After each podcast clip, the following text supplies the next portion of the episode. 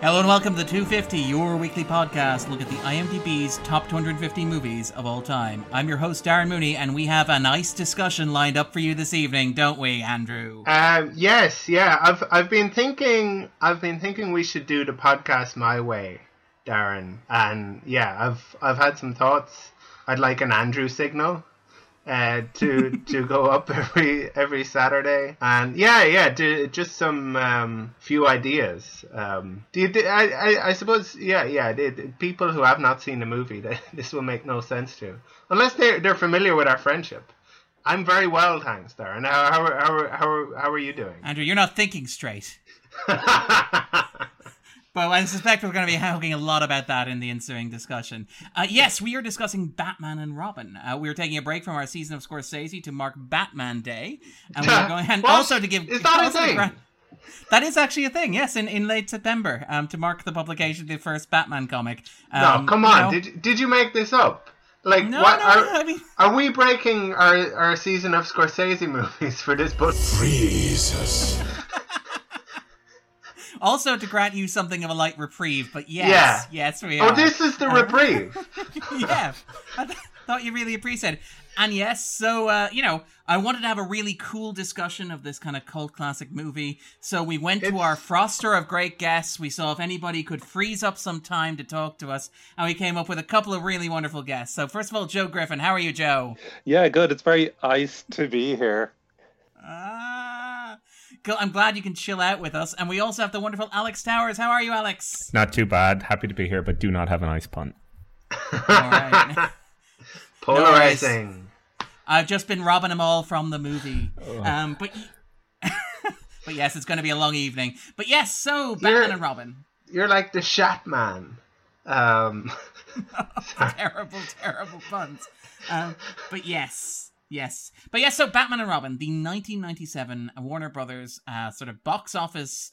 Not quite disaster, but enough to cause a serious rethinking of the Batman franchise to put it on ice, as it were, for eight years following its Jesus. release until it was How- rebooted. like I have no idea how long this is going to take, but the listeners do.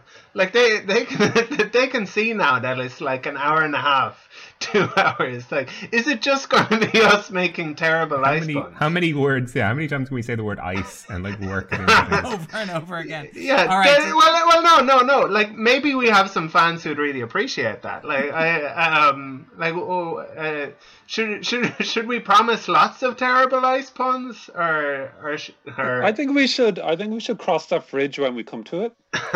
Oh. oh, nice. Uh, I think we'll put them in the cooler for now. Uh, but yes, Can't believe so- I said nice instead of ice. But yes, to kick off this discussion, what we normally do is when we have guests on the podcast, we kind of ask them, particularly if the movie was released kind of within our lifetime, within the kind of our, our memory and pop cultural memory, the first time that you saw the movie in question. Because I know from talking to both Joe and Alex separately that when we mentioned the bottom 100, when we mentioned movies that you guys would like to discuss, you both came back with Batman and Robin as a candidate. So maybe Alex first. Do you remember the first time that you saw Batman and Robin, and what was that like? Yeah, um, I'd, I'd been a big fan of the, the Batman films, and I'd actually really liked Batman Forever. Um, and so was like really, really excited to see. And I remember like I was in a, a Toys R Us in Toronto, and I saw a poster for it, and it just blew my mind because it was right around the time where I was like starting to become aware of like Arnold Schwarzenegger, like incredible. And when I saw it, like it was, you know, as a it wasn't as if it was like bad or anything or I was disappointed. It was I was just coming out like, wow, you know, a Batman film. I I wasn't really at that level of perceiving all of the stuff that would grow and, and sort of come with it.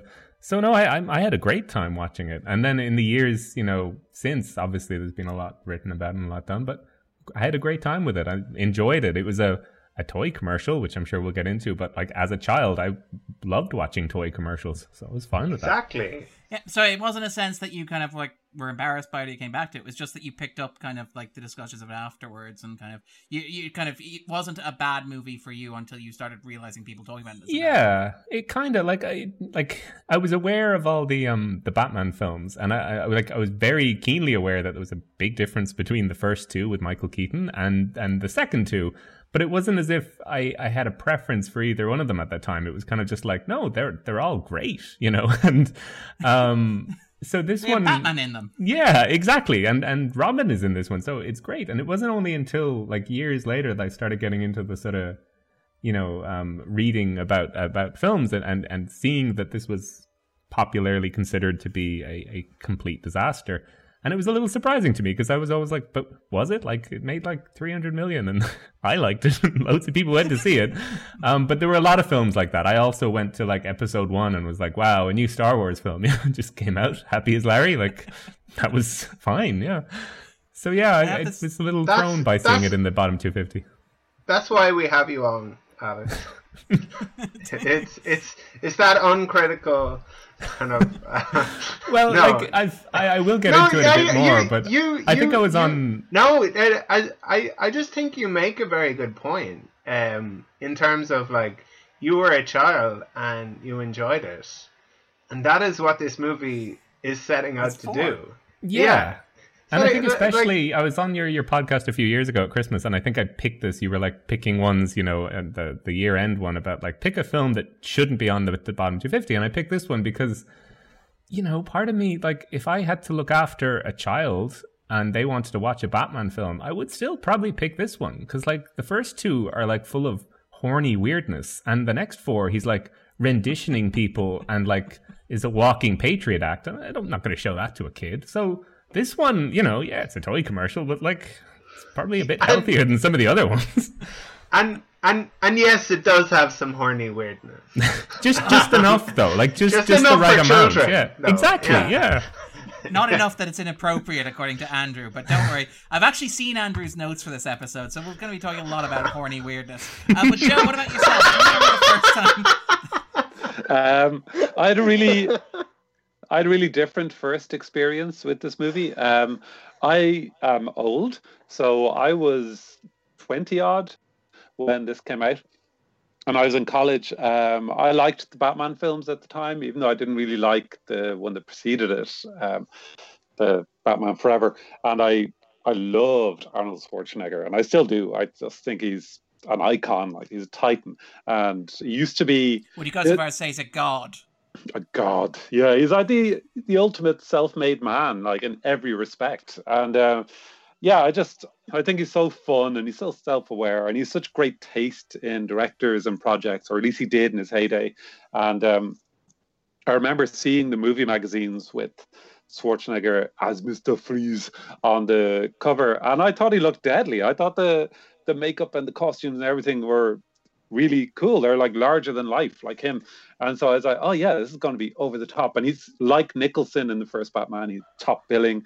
So I was excited. And then it came out, and it was so badly received. I didn't go see it at first. I was like, oh god, life's too short. And I was in college at the time. I was, I was fairly busy. And um, then eventually I rented it on DVD, and it was one of those dealios where you could keep it for two nights.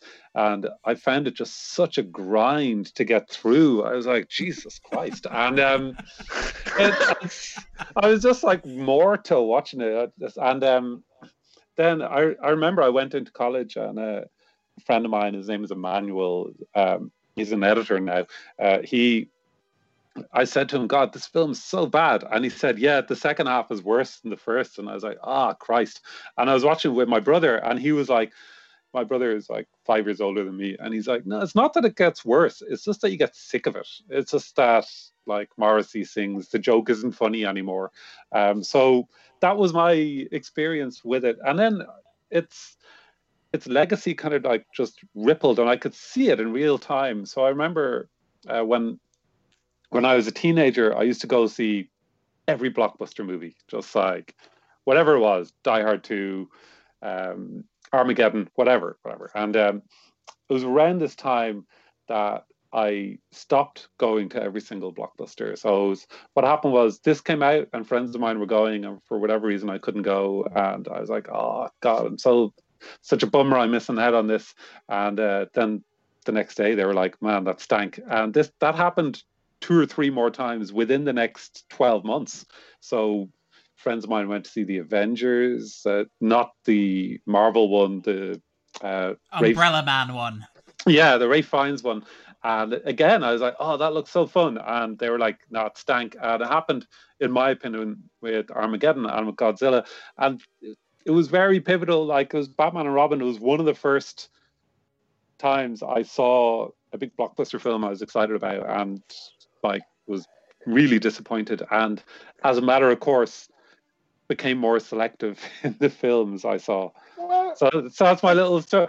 But I've got a weird kind of nostalgia for it now because it's so like I I love Schwarzenegger impressions and um, I the film has become so iconic and then when I saw footage of it over the years it was just so relentlessly goofy uh, I was like oh I must revisit that sometime and uh, yeah so here we are this was this was in the age of weather villains with strong accents. So so you had Sean Connery in Avengers and Uma Thurman. It's like now is the winter of your discontent. And um and then you have Arnold Schwarzenegger probably delivering the same line. I mean, oh, the, oh, the, he did more kind of Eugene O'Neill puns. He said the Iceman cometh at yeah. one stage. Right? Yeah, yeah. What's exactly. the forecast say? A freeze is coming. And so on. Yeah, I, I was dying for him to do more Eugene O'Neill puns, like a long day's journey into the ice, but he never did. I, I do kind of admire how hard he works for some of those puns. There's the moment where it's like, if they say revenge is a dish best served cold, then get out your finest, cause a feast is served. And it's like, I'm that's not, a very I'm, long way to. Mm. Uh, I feel I feel like he wasn't finished with that pun though. Did it didn't didn't it go on longer? It felt like it went on longer.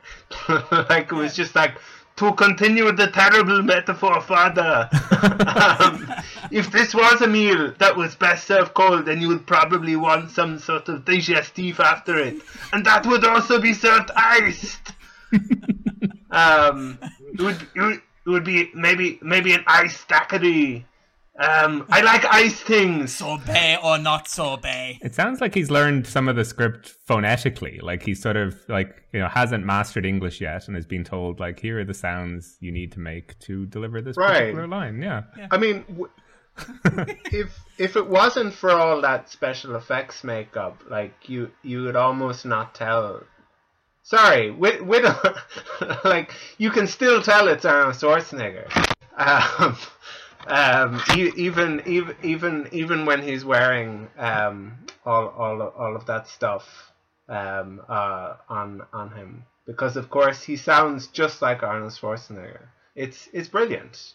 Um, yeah, that, like I I kind of agree with Joe um, in the sense of like Arnold Schwarzenegger is um, just incredible. Um, in in in in terms of like and and and we grew up with him. And and i guess like there are some people who don't really get what the what the what the big deal is or they find it kind of like or like kind of tiresome or something and you just want to shake them. Um stop like being an economic girly man. Um but pardon? Oh sorry i i kind of got my wife into schwarzenegger uh, because she didn't get him she was like oh, he's just this beefcake and um I said, "Well, have you seen?" She hadn't seen Predator or Conan the Barbarian, and I was like, "Well, that partly explains why you don't get him." And she watched them, and she was like, "God, he's such an amazing screen presence. Like, the camera just loves him." And then uh, th- we were reading his biography together, and uh, oh. he's so self-aware and so funny. And then she was like, uh, I started to come around to him then, but yeah, there's a great if you'll indulge me, there's a great anecdote in his biography hey, about. There we go. Yeah, a visual aid in an audio medium. Andrew has literally pulled out Total Recall, Andrew Schwarzenegger's autobiography. Best name for an autobiography. well, for an actor who's appeared in a movie called Total Recall, yes, I imagine outside of that context, for a Schwarzenegger autobiography. Fair, fair yeah. point. Sorry, Joe, yeah. we cut you off. Oh yeah, in that very book, um, he talks about how he had a meeting about Flash Gordon, and it took his agent like months to get him this meeting. He hadn't had a lead role yet, and uh, he was like, "Yeah, yeah, I was like to get the ball rolling with a, a joke." And um, he walked into the office, and it was Dino De Laurentiis, the producer, legendary producer, and he was just like tiny Do little. I Italian... know De Laurentiis? Uh, he produced Silence of the Lambs and Flash Gordon. And Dune. More, No, I no, think sorry. in terms I of was, your ma- I was making, I was Uh-oh. making a, I was making a terrible joke. Oh, I get it now. Um, so anyway, uh, he saw he saw De Laurentiis and he he said like, "Yeah, why does such a tiny man need such a big desk?" And um, and then uh, De Laurentiis said, um, oh, "You can't play Flash Gordon. You have too much of an accent." And then Schwarzenegger goes, "I have an accent. What about you?" And uh, then he got kicked out immediately. and uh, his agent was like, "What happened?" It was like a minute long that meeting, uh, but then they ended up later making friends. Uh, De Laurentiis and Schwarzenegger they ended up making Conan together. Conan together. Uh, yeah. yeah, yeah. So I just find I find this Schwarzenegger so entertaining. I'm just going to tell one more brief Schwarzenegger anecdote, which is that a friend of mine was at some like industry event, like a marketing industry event in California, and Schwarzenegger got an award for it. And he, his speech was super short. He just walked up and he picked up the trophy and he was like, Yeah, of all the awards I've received, this is by far the most recent. And and he walked off stage. Um, just very quickly, in terms of Schwarzenegger and in terms of Batman and Robin, a couple of things to note. Apparently, uh, rumor has it that Mr. Freeze role was originally considered for an actor like Anthony Hopkins or Patrick Stewart. According to uh, storyboard artist Tim Burgard, uh, early drafts of the script included several Shakespearean soliloquies for Mr. Freeze. Ooh, Uh, Christopher apparently- Plummer. Yeah. He would have been great. He would have been great. But apparently, Yeah. yes, as soon as Schwarzenegger was cast, the script was changed very, very quickly. Schwarzenegger was paid $25 million uh, for the role. Apparently, that's $1 million for every day that he spent filming the movie, which is quite impressive. Paparazzi charged 10000 or sorry, charged $10,000 for pictures of him in the suit as well at the time. And apparently, Schwarzenegger actually kept the suit uh, with him afterwards. He has it on Well, well, he, for he can get Brothers ten for- thousand dollars for every picture of it. like, so, It makes a like, money, yeah. yeah, yeah, exactly. He gets so much money out of that suit. Apparently, Um, apparently he does. Apparently, according to people who visited his house, what he'll do is he'll take them in and he'll show take them into the wardrobe and turn it on because apparently it lights up the entire house when you just turn it on. And apparently, because of the batteries which leaked into his mouth during filming, it will run for twenty five years, uh, which is quite impressive of itself. A year for every million. Yeah. Um, but yes. So then, Andrew, yourself, do you remember the first time you saw Batman and Robin? Yes, it was. It was kind of late June, early July, um, uh, 2020. Um, I, Wait, I had wa- you never I- seen Batman A strange time. Yeah. I, it was a very strange time. Yeah, things things were a little bit different. Um, I woke up one night at about like half one in the morning, and I got up and I started writing. I started writing about the the upcoming like economic collapse of the world.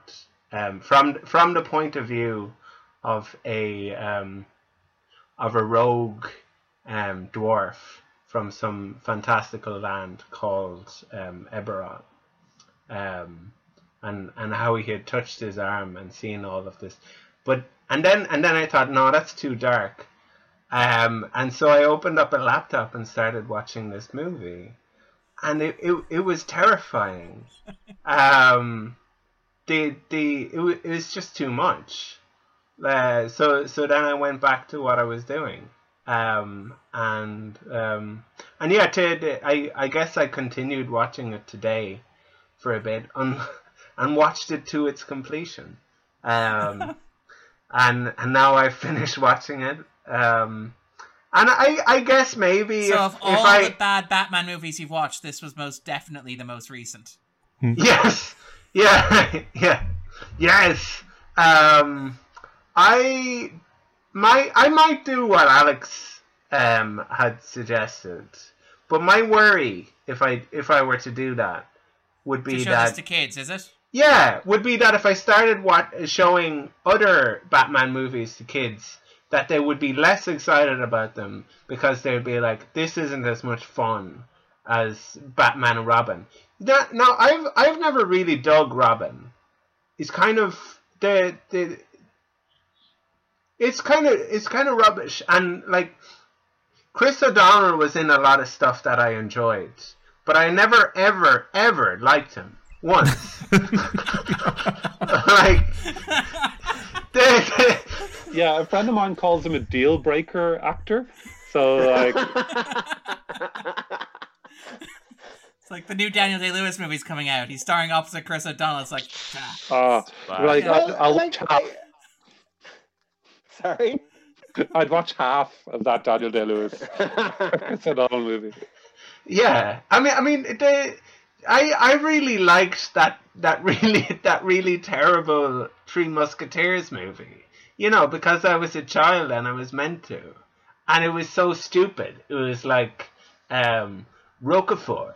Isn't that a smelly cheese? Um, um, and and yet somehow more cultured than the movie that we watched, just like that smelly cheese.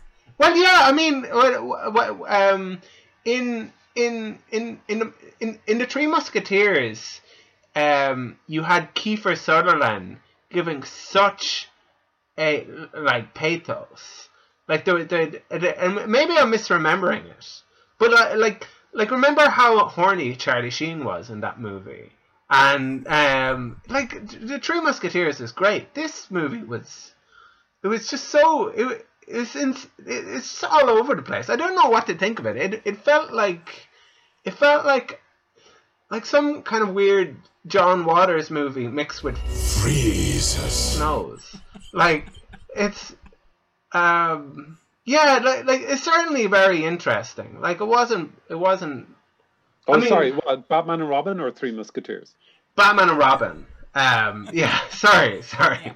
Batman and Robin's kind of a yeah, Um, it's I- kind of an interesting one in, in many respects because I think what what's You like this, Freezes. don't you? I, like is a very Um, very strong word for how I feel. You pre- you you prefer this to Batman Forever, I do. right? I absolutely much prefer this to Batman Forever, and we'll probably get into that in a moment. Um, fine, fine. Let, let's just It's funny you this. should mention though um, Russ Meyer there because I was reading this thing again in the lead up to it where when they did the criterion um, for Beyond the Valley of Dolls a few years ago, there's a, an essay on it where um, a critic called um, Glenn Kenny counted the the the timing between edits and found that like in 142 second sequence he'd done he'd cut the the 23 times in the the scene behind um, when they're backstage at the concert.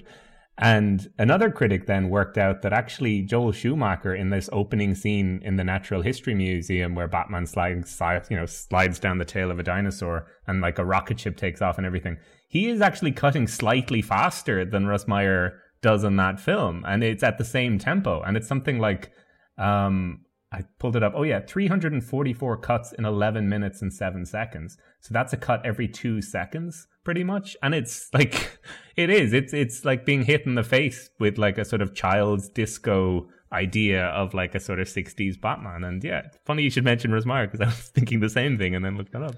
It's funny.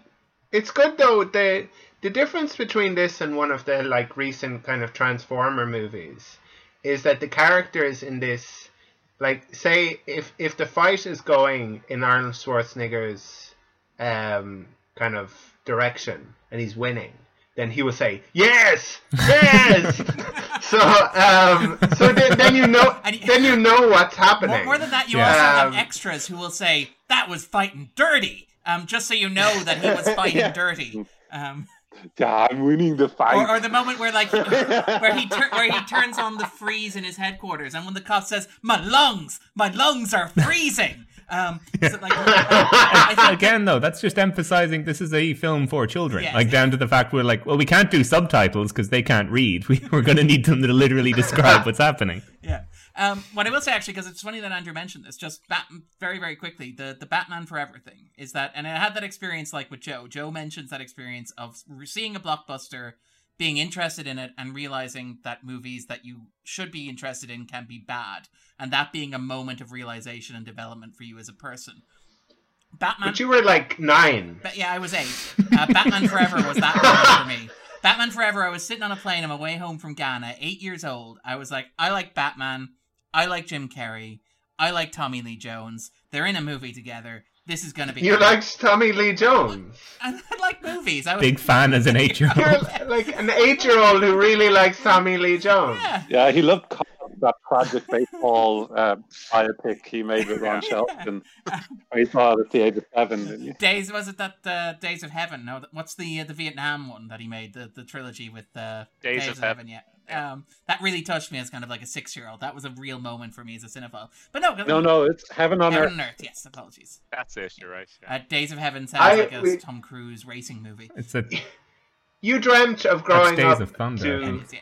you dreamt of going up, growing up to be somebody who does a job for no reason that's particularly important to him, just like Tommy Lee Jones in The Fugitive. when, he's like, "I didn't kill my wife. I don't care. I don't care." Um, but yeah, so Uh, it's every it's every young child's dream. to grow up to be the Tommy Lee it's- Jones character.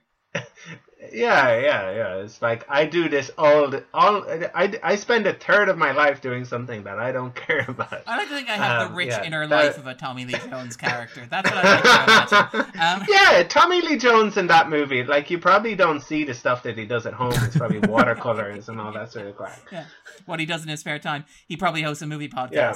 But yes, um, the, the thing about Batman Forever was it was as an eight year old, it was the moment that I realized that a movie could have things that I like in it and still be terrible and fundamentally terrible. And to this day, with the exception of The Killing Joke, the animated movie, and the theatrical cut of Justice League, I still think Batman Forever is the worst Batman movie that has ever been produced. And I actually think that Batman and Robin is a much better movie, and we'll probably talk maybe about why that is in the spoiler zone because I think there's kind of I, I have an argument um, in inverted commas. I have I have an angle uh, that I think makes sense of this, but we'll probably wait to dive into. does that st- does that still put it in the top ten uh, Batman Batman, movies. movies, No, I that think- have ever been produced? No, I think it, I think it narrowly misses out on the top ten uh, because there are so many of them, so so many of them. But yes, before we jump into the spoiler zone on this, so three questions to get us started. So Alex, maybe you'll go first on this. Sure. Do you think the Batman and Robin is one of the worst 100 movies ever made? No, um, I, I really don't. And you know, going back to what I, I said at the start, when this was the film that I saw and enjoyed as a as a child, and then it was only like years later when you when I started, I don't know, reading you know film criticism that I started getting the sense that it was commonly regarded as this massive failure. And I think some of that is actually about the precise timing when it came out. Now, don't get me wrong, this it's not a good film, and I'm not going to defend certain aspects of it. But I think you know it, it came out at a time where that whole sort of like film critic industrial complex was kicking off, and like Harry Knowles at at Ain't It Cool News, like this was one of those early ones he zeroed in on, and there was this whole new way of being kind of catty and mean about movies that hadn't existed before, thanks to the internet, and.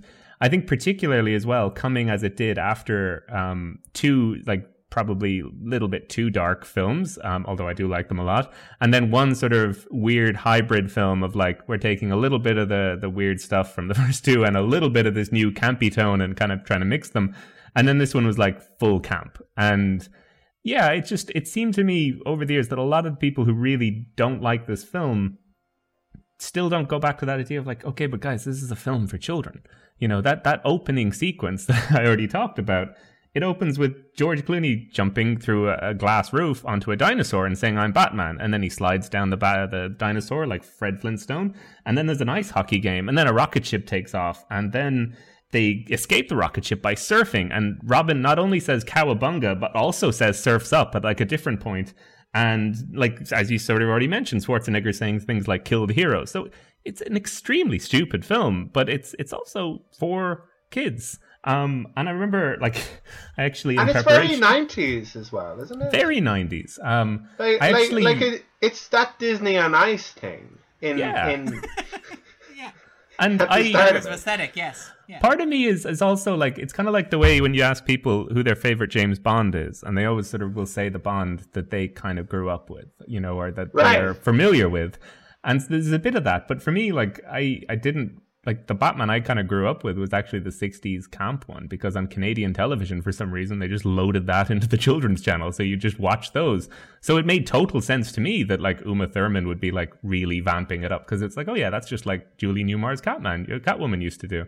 and and you know Batman used to dance in that show. So yeah, I, I've I've liked Batman films. I've you know enjoyed them, but uh, as, I, as I said, I think a few years ago, this was like that last time where Batman you know could click his heels and and ice skates would come out. Followed by 10 years of him literally torturing and renditioning people after 9 11. And for that reason, I'm always like, yeah, but this is a this is an enjoyable film in many ways. It's stupid. It's a toy commercial. The script's not great. The acting is so wooden in parts. Like there, there are multitudes of reasons why this low. is bad. The stakes are super low, exactly.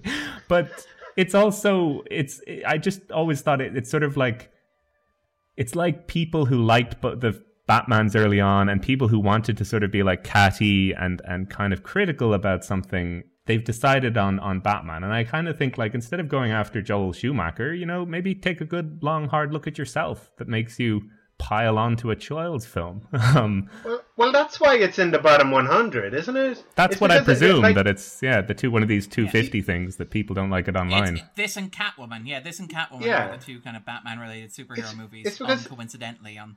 like the only people who care enough to vote on the IMDb 250 are nerds, um, and they and and I, I, I like I, I I suppose like most mo- most of us is probably you know um, self-identified as um, as nerds, and there's nothing wrong. Um, maybe with being a nerd, but it, it's this kind of like sense of entitlement. I appreciate the maybe, by the way. yeah as we're on a podcast Yeah. talking about well, I'm, I'm Uh, I appreciate the maybe for the token jock, which is me. um, I mean, like, like nobody. Um, I guess nobody really self-identifies as nerds, except for like these, um, you know, um, young starlets who are on like uh, late night television shows and are and are asked. So, like, what what what were you like in high school? And they're like, oh, I was a complete nerd. People used to beat me up because I was so beautiful. That's uh, that, that's what I was like. Um, and and and I, I like, you know, but it- but it's the sense of entitlement. Is I'd actually be I- interested thi- in this how is long it has that been on the 250. Sorry. I, d- I don't actually have a track record for the bottom 100, but I think it's been there pretty much uh, since go. It, it actually dates back to before the restructuring of it a couple of years ago. It's one of the movies that has been there for as long as we've been recording this podcast. Actually, to, to what Andrew's saying, though, I think there is something there in terms of why this Batman movie is so triggering and not, say, Batman versus Superman or not even, say, Justice League. Is that it does have that kind of sense of entitlement. It's that sense of insecurity that I think you see around a lot of gr- geeky, uh, kind of nerdy and geeky kind of properties. Uh, I think it's the fact that it is for kids is seen as being offensive because you have that weird thing where you know, like you you see the newspaper articles that are published all the time. Comic books, they're not just for kids anymore. Um, despite the fact that you know they haven't been just for kids since at least 1987, if not long beforehand. But you have this sense of uh, insecurity around this, where it's like people are looking at this thing that I consider to be important to my identity, to who I am. And they think I it's think a kids Batman is thing. super cool. Yeah, I think Batman is super cool, and nobody's going to take him seriously. Yeah. Nobody takes him seriously because of this stupid movie with ice skates in it. Do you And know? It's a real. Do you know what it is though as well? It's a people think this is a kids movie, but it's not. That but but um, or people think that people this, think this is a kids property, and it's not. It's a grown up thing because I'm a grown up. I mean, sure I can't cook, um, or, um, and um, and and and and sure like you know all it it's it's kind of this it's it's this I don't know. Is it is it this kind of like online film critic that lives in or there? Sorry, actually, that's gone unfair. Um, Yeah, that is. I was about to say, like, even I think that's unfair, Andrew. But it is. yeah, but it is but no, more- like like the, the the the people who really hate this movie though, like like like we we. Wow, we- I'm looking forward to having my turn talking about.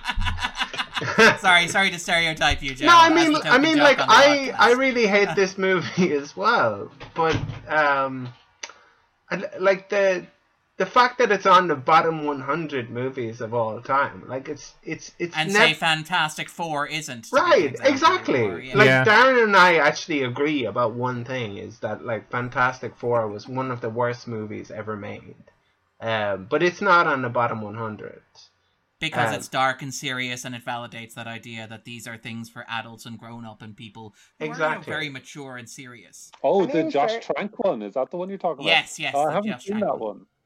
One. Don't, don't. There's Um, a lot of people in that movie that are very good. So it, it's it's it's really telling that it's such a Jesus. show. You know what I mean?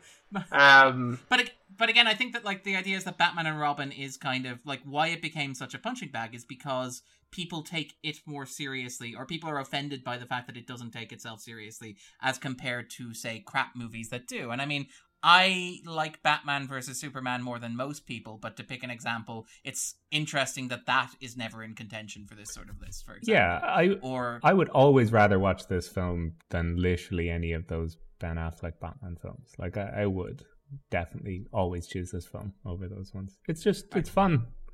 There's puns. Um, but to jump in, but to jump in, Joe. Um, to be fair, I don't know if uh, "Do you bleed? You will." It's probably some sort of punchline, right? Uh, quite literally a punchline. But Joe, yourself, do you think that this belongs on the list of the 100 worst movies ever made? Yeah, I'm sorry, guys. Uh, everything you everything you said is true. It's true that um, there's certain sector of Batman fans that are very chippy and Christ, if you want to be taken seriously as a film fan, then watch Parasite instead of Justice League again. Like, just they're so chippy that they want to be taken seriously, but not they don't want to be taken seriously enough to watch non-Batman films. And um, Well, they want to be taken seriously on their terms. Yeah, They want you, the serious people, to come to them. Is I think the thing. Yeah, and like tough. But the thing is, yeah, I agree that Justice League is as bad. In fact, Justice League is as bad a film as I have seen made like by professional people with real money and stuff. Um, but and I think Batman Forever is not good. Um, but I think Batman and Robin is very bad. It's as bad as those other films we've listed, just in different ways. Um, I don't fully subscribe to the notion that it gets a pass because it's kids' film. Because I have a four and a half year old daughter. Um, I took her to her first movie um, about a year and a half ago. Actually, Darren, you were there. It was Missing Link, and Oh, that's uh, yeah, you were which you there. described as an Abbott, Abbott and Costello movie. I think is how you described it, which is a really great way of putting it. Oh, thank you. Yeah, yeah, I did. I got that vibe from it. But that that's a total gem of a movie. Um, just this morning before Crash, she was watching Wallace and Gromit. Um, and uh, what else does she like? She likes uh, I've- Detective Pikachu, uh, which is a real little gem of a movie. And there's so there, like I have been consuming children's entertainment like a um, like a tidal wave of children's entertainment for the past three or four years, and like there is there is stuff that is just enjoyable for kids, and then there's stuff that's enjoyable to both. And I he said I don't even know if like my daughter actually really likes Lego Batman. Um, and she likes that Justice League Lego cartoon, um, but I don't know if she'd get along with this movie. It's it's a bit weird for her, I think. Um, maybe when she's like seven or eight, she might like it. Uh, Well, and I think it, Maybe yeah, if I think she's it like two, she would like it. Just There's the a- colours. don't like two-year-olds uh, and uh, like like. Just bright very colors, young yeah, children. purple and orange. I and, yeah. I feel I like it's feel not like- big enough. I, I feel like if people you'll just keep adding conditions until it's good. So, so it's like, well, what if the child is in another room and in a good mood? If like yeah, maybe maybe if they maybe if they were all Lego. Yeah, Is, well, is it there actually an app? Is there an app that can turn like this into Lego? Lego eyes, Lego eyes. There is a Lego Batman. probably. Yeah, there is, and it's Um, good. Um, Yeah. But no, I Well, thought it's better than this. It is far better than I this. wanna- I, I I thought wanna- like I, I just thought it was so so hacky and so uh, cheap looking for such an expensive movie. It looked real chintzy. Um, It looked like a real kind of pound shoppy kind of look to it, and um, the story didn't make any sense. And all the performances, except Schwarzenegger actually, and um, guy who played Alfred uh, Gough, Michael uh, Gough. Yeah, Michael Gough. Oh, every other performance was bad in a different way. Um, so like Clooney looked kind of adrift and bored, and then uh, Chris O'Donnell was kind of shrill and his character didn't make sense. And then Alicia Silverstone looked kind of lost as well. And yeah, it's so a real shame. Um, Yeah, uh, like well- like I, I I guess we'll we'll talk about it later maybe, but but like I I.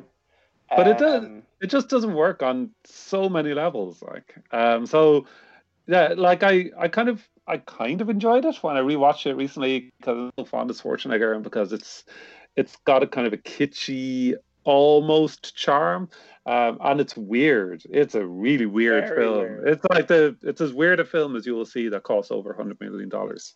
Um so it, it kind of held my interest as a academic curio but as an actual movie that grown-ups wrote for other human beings to watch i don't think it's very effective The, the, the people behind Grown Ups wrote this. Um, the um, yeah, I wanted to ask. Uh, you you you really liked mi- the uh, Missing Link, or sorry, your your your four and a half year old liked Missing Link and Wallace and Gromit. Have you seen the Pirates in an Adventure with Science? Oh, that is good. Yeah, Yeah, that's, that's- uh, i've Yeah. seen it but Yeah. she didn't like it that much she found it too oh, talky Really? Yeah. You see you don't realize until you're watching something with a four-year-old how how many kids films are just two people standing there talking even some of the animated ones. So she was just like mm, no. So maybe in about a year or two like when she's Right. Five or six Yeah. she'll love it I remember I remember seeing that advertised and thinking, I wish I could go see that. And not be uncomfortable. I totally Yeah. could, yeah, but um, I, fe- I felt like I it would be difficult to account to myself about it, like to and say police. kind of. yeah. this room surrounded by children. Yeah. Of course, now I could because Mm. I could. social distancing. Well, no, I could just call Darren and say like, well, uh, sorry, before the COVID, I could call up Darren and say, "What are you up to this evening?" And he would say like, "Oh, I have to go see the pirates in an adventure with scientists." and it's like, "Do you want to see it with me?" Um, but no, that's um, that's no longer a thing. Um, anyway, sorry, uh, Alex. Do you think And- that this belongs on on Well, the, we on already the did, worst Alex. one? I was going to ask you. I was going to ask Do you. I actually. think it's your it turn, Andrew. Do I Is it believe one it? of the worst 100 movies ever made? Like, yeah. Like, the thing about Justice League is I started watching it and it and it, it wasn't it wasn't terrible um at the point that I stopped watching it yet. Like I, I stopped watching it because like I yeah, and the thing about this movie is that like it's awesome for I and actually Darren probably has my notes. It was cool for like two seconds. Cause that that that Warner logo when the Warner Brothers up, logo turned to ice. Yeah. Yeah. Yeah. and then it was like, oh no, this is terrible. like immediately. Um, but I, I mean, I mean, and, and I suppose like if you were being really charitable, you could say that it's meant to be terrible. All It of is, this, yeah. all of this really camp, um, like just uh, all the butts and uh, cod pieces and like the way they. Um, Oh, yeah. I Like, feel really I- self-conscious because Darren has my notes, but the way the way the way they're just marveling like at at these really terrible props, um, and everything looks kind of rubbish and like it's about to break, and And plastic. and Yeah. sort of like, yeah. Um, I wrote down if Darren and I had made a movie. Um, because it would have lots of puns, but we wouldn't take it very seriously. Um, and yeah, the the it's it's really it's really really very very very very very very very bad. Um, so yeah, I like it. It belongs on the 250. Or on the Um, bottom 100, yeah. or sorry, I, what am I saying? I've had too much wine. On the bottom 100. This is a problem not recording with Darren, is that there's booze in my house. It, Uh, it can simultaneously be the victim of online like campaigns and Yeah. bullying, and Yeah. also at the same time be a bad movie. yeah. Oh, no, no. Like, Is uh, is okay, the lesson get, of this some things that are bullied deserve it? is, is, is, is that is that what we're love- saying? Joe moving into the kind of jock role on the podcast. Uh, I, let me field that question, Poindexter. feel like it's building the movie's character. Um, But no, the, again, I, my turn. I'm actually going to side with Alex on this one. I do think it's terrible. I do think it's awful. I think it has very serious problems, but it also doesn't belong on a list of the 100 worst films ever made. Um, I think that this is very similar to The Avengers, which is it's a bad movie, but at least it's bad in ways that are interesting to unpack, think about, and watch. It is certainly not, I think, one of the worst movies ever made. I think that it's, you know, I think that modern movies tend to be bad in ways that are very samey, very factory assembled. There's a certain uh, like a safety net or a curtain, whereas movies that fail today are at least kind of Frankensteined into something that resembles a Marvel movie. So that when something like, you know, Terminator Genisys or one of the Terminator sequels doesn't work, you can at least see like that kind of chalk outline of a body on the floor. This is like walking into a crime scene that's just absolutely covered in some sort of weird translucenty pink goo, wondering what the hell happened here. And it's kind of like as somebody Darren, has to sit down and watch. What the hell happened? Do you Oh, know? Are you going to tell us? Like, Yes. Well, do you, oh, okay. Well, very very quickly. Do you want to know what happened about this? What happened? I, is, I, I mean, so- like, is this an appropriate time to go into like what what, what happened? 'Cause happened with- generally, I don't care. Like, that's that's the part where I like fall asleep um, when we're recording the podcast because it is like, yeah, who cares? Like, people make movies, Uh, but but with this, I'm fascinated. Like, how did this happen? Um, Darren, It, it ha- What I would say as So well what to your point about a crime scene, like, yeah, all those boring ass Marvel movies are kind of boring because they're made by committee. Whereas the one thing I'd say about this is, like, this is a serial killer's work. Like, he's planned it, he's done every part of it, everything. It's entirely his design. Like, every part of this is is his reflection of what a Batman movie should be. So again, I would always rather this serial killer film rather than a boring Marvel committee movie. hmm There are seven. There are seven bad Batman films, Your Honor. You can expect five more. Yeah. yeah, it's like if, if if if, like other bad movies are like CSI, this is like Bryan Fuller's Hannibal. Yeah. you know, sort of thing going on there. Like it's it's kind of it's really macabre and really interesting constructed. We'll probably get into like how it ended up, how it did in the spoiler zone. But I will say no, I don't. Th- I think it is awful, but I don't think it belongs on the list of the worst 100 movies ever made. I think there's enough there that merits discussion, enough there that's interesting, and I think enough there that is directly redemptive of the problems of Batman Forever, which I'll probably get into the spoiler zone, that it certainly doesn't count for me. This is your hot it is take. actually a Batman movie. This is my hot It's take. so hot, Um, Darren. it's, um, Is it going to have a cold got- reception? Is my question. it's got a high. Ah? It's got like unnecessary high heels on it. Um, it it's, it's it's got like a figure hugging. Um, your take has rubber and, nipples and for some reason, and and Yeah. rubber lips. Um, and has for some reason shown up in a giant gorilla costume. But we'll get to that later. And then second question, Alex, would this be on your own like your own worst 100 movies you've ever seen? Again, absolutely not. Um, this, you know, I actually wonder if this would like actually maybe be in my top 250 because, like, number one, whoa! number one, Even I think that's a bit. I haven't seen that many movies. Of the ones I have, yeah, this this probably it's probably down the bottom, but I will always make an argument for this film. Um, in in preparation for this podcast, I actually watched some of this film with director's commentary and and would highly recommend it because number one, Joel Schumacher has like the most sort of beautiful, calming, monotone voice. Like it's almost like ASMR, just him describing completely defending the film, being like, a lot of people blamed Akiva Goldsmith for this. Nothing to do with him. This was all me. I take all the blame. And he's just very like forthcoming. It's wonderful. But there's a part in it. He's great, and he knows all the cast members who have kids and stuff, Yeah. and all the crew members. Sounds like a great guy. He seems like a really nice person. But there's a bit at the end where he's like, um, yeah, this is a comic book movie. And he's like, and, and before every single take, I would get on the megaphone and I would shout at everyone, remember people, we are making a silly children's comic book movie. And he, then he said, if you want to see something serious, go see 8mm, which I made right after this, which is much more like actually about serial killers and stuff. Was it Schwarzenegger's kind of like favorite thing about working on um, this movie with Schumacher was that when they were doing takes and that sort of thing, after Schumacher had gotten what he needed, he'd always do, and let's do one for you as an actor. Just do what you feel like. Just go with it. Uh, which apparently Schwarzenegger as an actor really, really loved. Uh, Did any of those get one- used? I imagine quite a few of I'd them probably loads. did. Yeah. Yeah. There, there Which were- explains why everybody's in a different movie. Um, It was actually a really sweet story because obviously, you know, Joel Schumacher um, died recently enough, and and June, yeah. um, there was actually a sweet story I saw on Twitter when Minnie Drivers was tweeting about working with him on Phantom of the Opera, and she said that one day she overheard another actress saying to Joel Schumacher, um, "You're, you're going to have to have a word with Minnie Driver. She's like really just playing it far too over the top. You know, she needs to like bring it down." And Joel Schumacher apparently just like looked over the top of his New York Times and was like, "No one ever paid to see under the top." She's doing fine.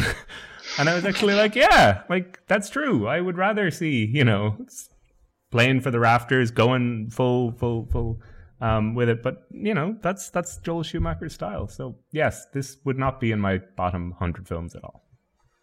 and what about you, Joe? The worst 100 Should movies call her you've Maxi seen. Driver. Ah, ah. Ah!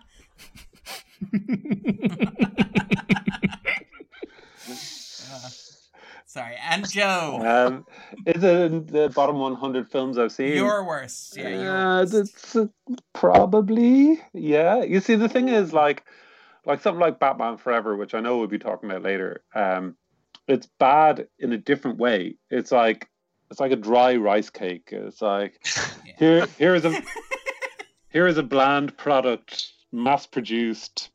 Eat it and get out. And uh, whereas, like this, it's like here is your entree, a bag of sand. So it doesn't like it doesn't even work as a snack.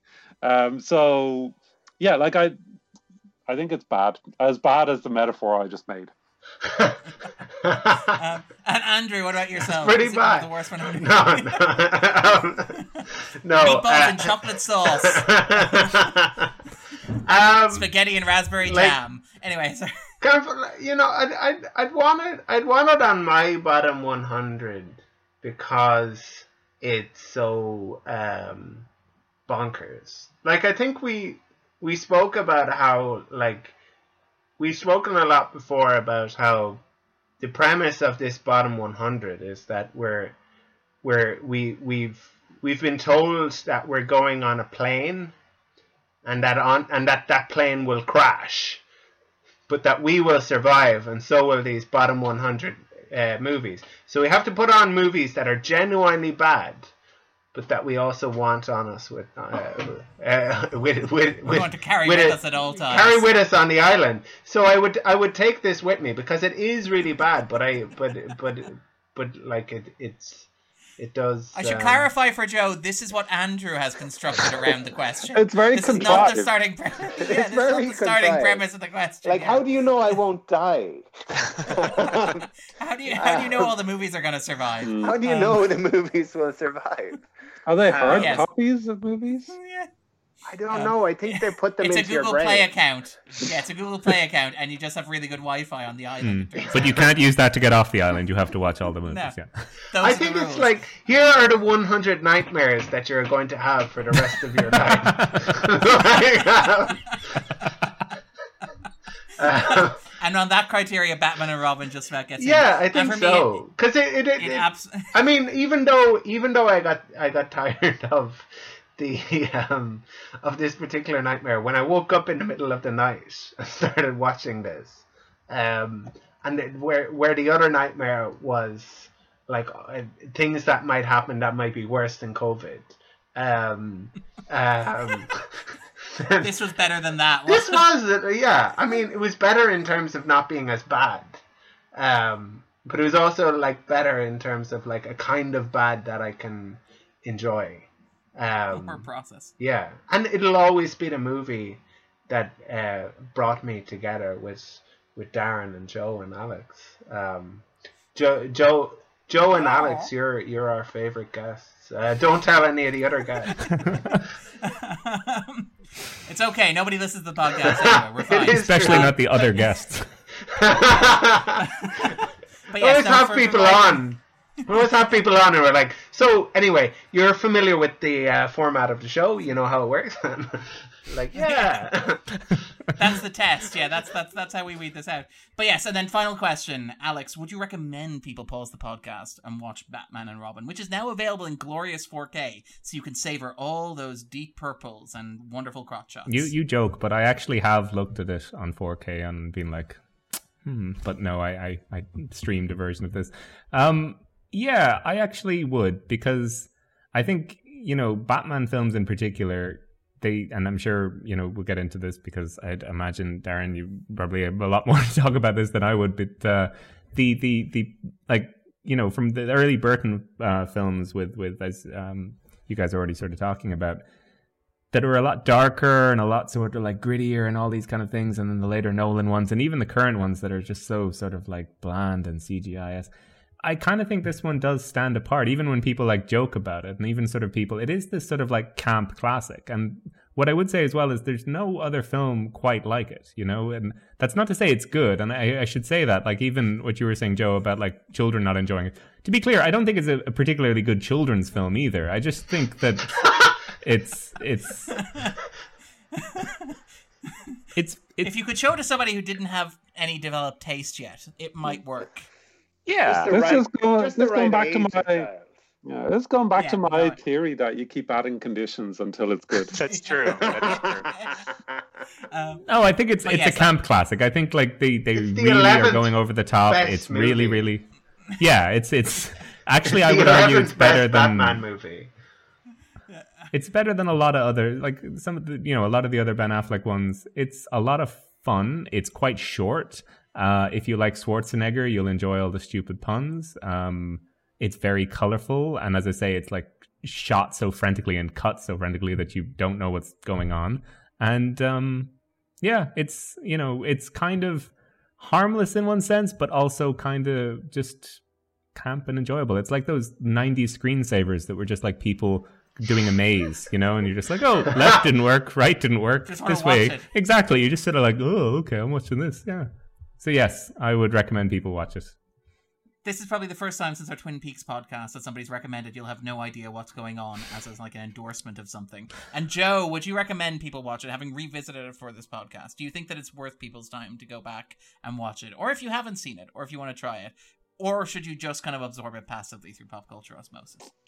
Um, yeah, I think it's appropriate that earlier we were talking about Batman torturing people and using extreme rendition because this will be quite an effective tool uh, in Batman's arsenal. Um, I no, I'd, I'd recommend you watch it, it only uh, in an academic kind of way. So it's kind of like this is this is what a movie looks like when they're reacting so strongly against Tim Burton's like vision, um, and they're under pressure to sell Burger King meals, and this is what happens. So, like if if somebody was studying film, or if somebody was like an aspiring screenwriter, or uh, like or was getting started as a film critic or something like that, uh, or like a, a bat completist, yeah, there's there's reasons to watch it like on a kind of an academic level. Uh, I wish I had a better word than academic because it's not like an academic film. Um, but yeah, but like as an actual piece of entertainment to help you forget about this difficult year we're all having, I would not recommend it. I might just add to that All right, really then. quickly. The only time I have ever actually independently watched it, like rather than for a podcast, has been usually when like I've watched one of the other ones and I've been like, oh, these are great. And then ended up like slow, the slow march towards watching this one. Like I think the Lighthouse were showing Batman Returns a year or two ago, and I hadn't seen that in like ten years, and I saw it and was like, "Whoa, this is really crazy, so good, It incredible!" amazing, yeah. And because that was like in my brain, I had to watch the first one, and then I watched Batman Forever, and then you know you're like, "Ah, now I have to watch this one," just out of a sense of completion.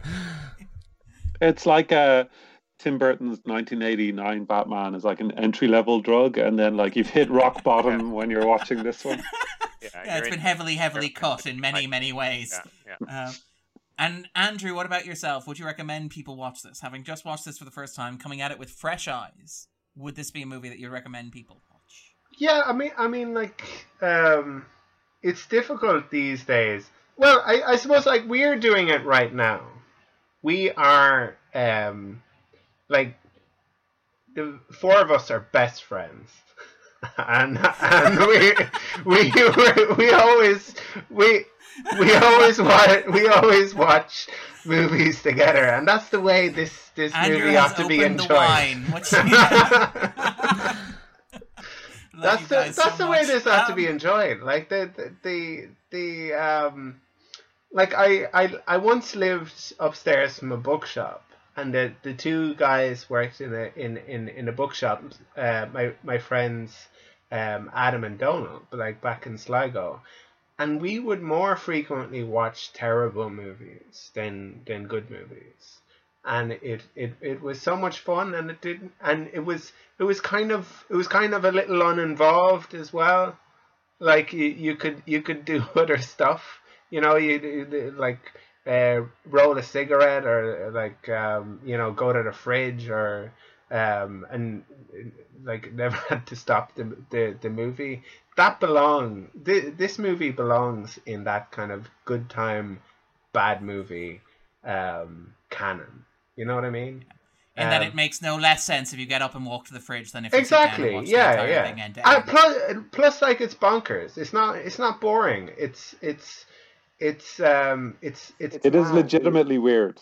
yeah, Yeah. exactly. And and like like you can kind of celebrate the the the terribleness of it. So i would recommend that people watch it. But it's kind of weird if it's kind of strange if you're watching it on your own at like half one in the morning like in the dark. Um so don't do that. Um but but absolutely do watch love that- this movie with friends I love I love that Joe started from like Batman eighty nine as kind of like the entry level drug, and then like you know Batman and Robin being sort of like rock bottom. I like that you kind of started with like Batman and Robin viewing experiences as like an entry level drug, and then ended up on watching Batman and Robin at rock bottom at 1.30 a.m. in the Hmm. morning, Well- mainlining that. if you're if you're if you're gonna take drugs, do it with friends. That's the, the, the, the, the, the lesson to take. Um, no, no. If uh, don't do drugs, kids, but do watch this movie. Going back to Joe's point about it being like maybe if it were sort of if you blurred the film, it might be an appropriate distraction for like very young babies because of all the color and noise and everything. Like this would probably I'm also not sure be that was a. Joe's point. Um, I think Joe objected that. But this point. would also You have be a Joe good. actually it. strenuously rejected that. Yeah, point. he did reject it. No, um, but this would be a good. This would probably be a good drug film for those exact same reasons. In that it's kind of kaleidoscopic, and you know, you're just going to laugh along at every stupid joke, no matter how terrible it is. I didn't say I was taking drugs. It's a lot, lot of, uh, lot of color in here as well. A lot of greens, a lot of purples, lots of reds, lots of blues as well, which you don't see that often in modern blockbusters. Again, we are adding qualifications though to Joe's Joe's actual point, saying like maybe if you didn't know what was going on, you'd find this film good. yeah, maybe if you just like bright colors. All right then. So join us on the other side of the spoiler zone.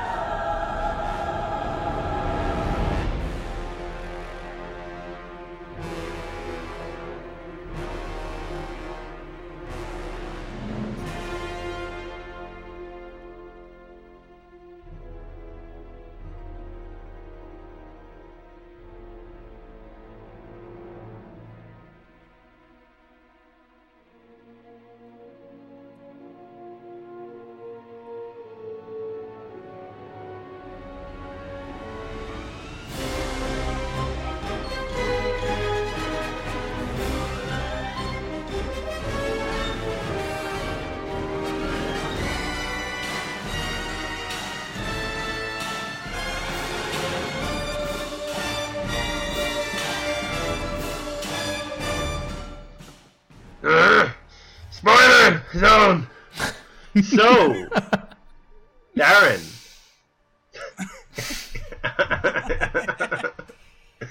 what was this movie about for you?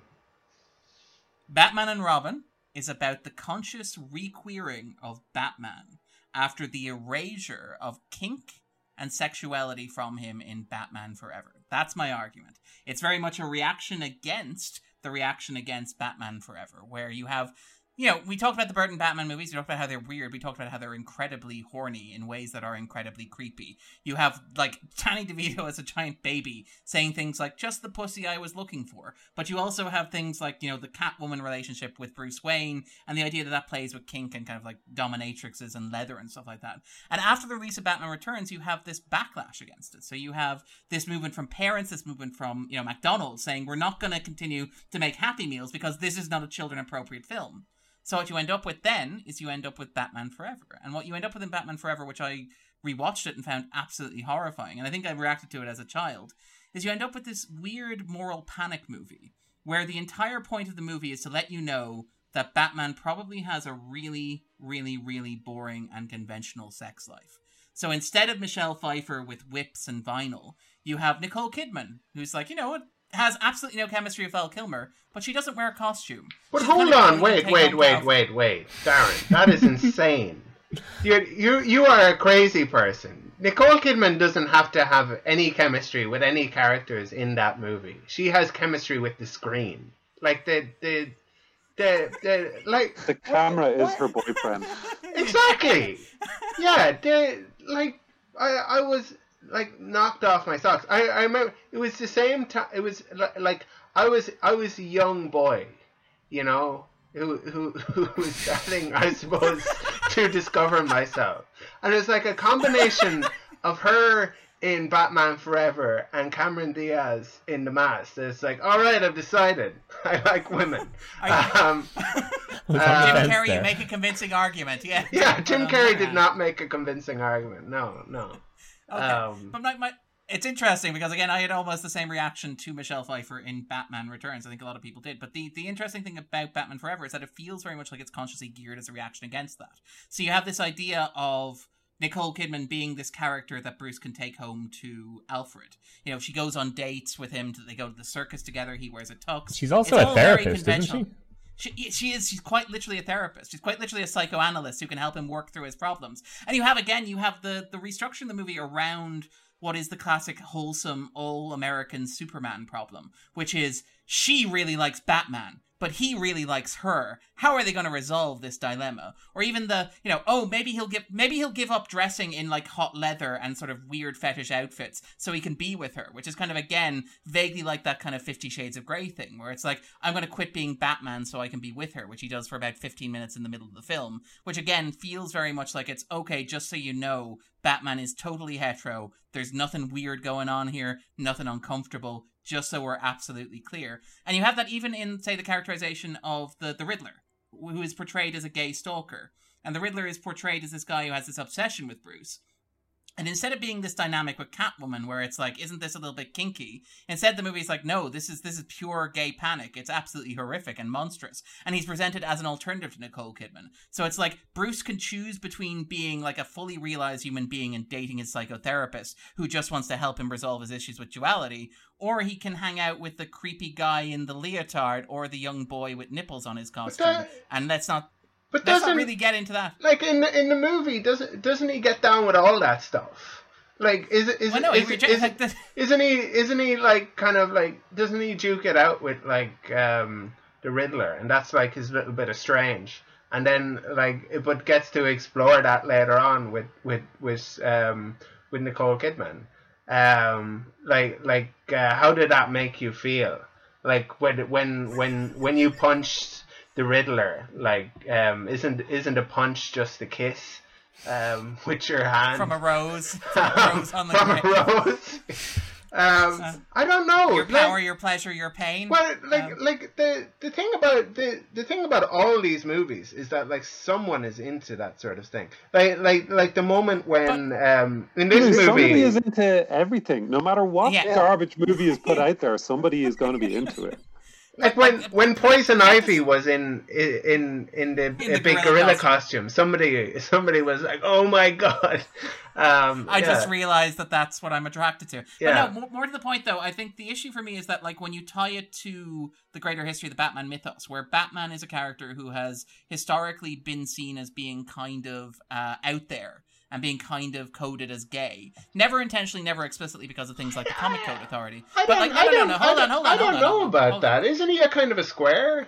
But uh, like, like, like, like he's as, as in Bruce Wayne is a square. But but Okay. but but he gets up to like all this weird stuff like at night, right? So Yeah. uh, like there, there's like ma- but there's nothing in there's nothing inconsistent. Yeah. Well, the, the thing is that again, just very, very quickly, very brief comic book history lesson. So, Batman was introduced, Robin was introduced. Um, Batman, for most of his early existence, uh, spent a lot of time living with his creepy old British butler and his young ward in this giant mansion all by himself. In 1954, a psychiatrist called uh, Fredric Wertham published a book called Seduction of the Innocent, in which he pointed out that, hey, this bachelor living in this mansion with this old British butler and this young young boy probably has some uncomfortable connotations. And again, took a whole host of imagery from the comics, including things. Hold like on, wait a second, wait a slow together, slow slow uh, down, Darren. Darren, of- is is the weird connotation that like a, this British butler must be gay? Um, um, is it, But- is it, it- like, what- it- what- because it, is is it is it that the author of this book is like he's British, he's a butler. Come on, make the connections here. But no, it's like panels, for example, of like Bruce and Dick kind of rowing boats, waiting for the bat signal to air together, or sort of like sunbathing together in the backyard of kind of like Wayne Manor, or waking up in bed together, you know, the morning that this was published, for example. But you had this kind of like pushback Pe- and reaction. People where- are always trying to ship characters, like you you know, like like like our our listeners are always hoping that you and I are going to get together, and and that there's a secret gay uh, subtext to to to the podcast. And like we're never going to tell them whether that's the case. Um, Um, so But but again, like that, that's largely what distinguished Batman from other heroes. Like say Superman had Lois Lane and therefore was coded as straight straight away, for example, and things like the Fantastic Four being a conventional family unit. Batman was weird and eccentric and lived by himself and kind of had this relationship with other men. so were the But what happened monkeys. Is- oh, okay, okay, but Isn't it? Doesn't the superhero whole thing, the whole idea of somebody living a secret other Life life, well, they yeah, can't yeah. fully be themselves? Hasn't there been Yeah. some um, queer been a whole theorizing about that? There has indeed an entire book's written on it, and particularly like I think Batman is a case of that because you don't have a Lois Lane character. And what happened is that after this book was published, you had a whole reactionary swathe in the like fifties where they invented characters like Batwoman, so Batman could have was totally straight, and Batgirl, so you knew that Robin was totally straight. And Bruce and sorry, and Alfred died because you want to get rid of the creepy British butler and replace him with Aunt Harriet, who was like, "Oh, look, I'm a I'm a woman in the house. You don't have to worry now." And so what I think is interesting is that you could argue that like Batman Forever was very much that in terms of the 90s Batman films because it's very much like Batman's here, he's absolutely straight, he's probably very you're- boring, he's but very you're generic. He's very much like Superman, You're ju- introducing um, Robin. Robin. Who's You like the the most gay thing about Batman um, is is is is the is the is is the, The relationship bet- bet- between himself and Robin, and you still have Alfred. Um, like like is is Batman Forever the um the dequeering of because it the I I don't know the like I'm sure I mean, I, I, I don't want to. I don't want to take. I, don't- I don't want to kind of tell people that they shouldn't read your upcoming book about this, Darren. But um, I But no, I don't know. Sorry, sorry. Go on. I'm I'm I'm interrupting. The point I was actually going to make, though, is that like the thing about Batman and Robin is that it immediately kind of throws all that out the window and feels very much like a reaction against that. You have things like the introduction of Poison Ivy, which plays very much like that kind of weird sexuality that you have with uh, Michelle Pfeiffer, right down to the introduction, which is very much a retread of Michelle Pfeiffer's introduction for Batman and Robin. But you have her played as this kind of Mae West style kind of drag queen thing going on. Her- You have the central arc of the film being the idea that like Poison Ivy is a woman coming between these two men who are in a relationship together and need to see themselves as a family and need to see each other as partners, as equal partners who can trust one another. You have actual lines like Bruce Wayne saying, I'm not the marrying kind. There are things about my life that you wouldn't understand. You have things like Robin saying, you know, it's Batman saying you're not thinking straight, and Robin saying I am thinking straight for the first time, which again is not exactly hard to kind of code in terms of no. that. And you have, plus, plus, you have- plus, you have that that situation like where where where he's like, yeah, I'm seeing this lingerie model, and she's trying to get me to settle down, and uh, I just don't know Yeah. if I'm uh, if I'm into that. Um, Yeah. So it's Yeah, very like, it's very relatable guy stuff, you know.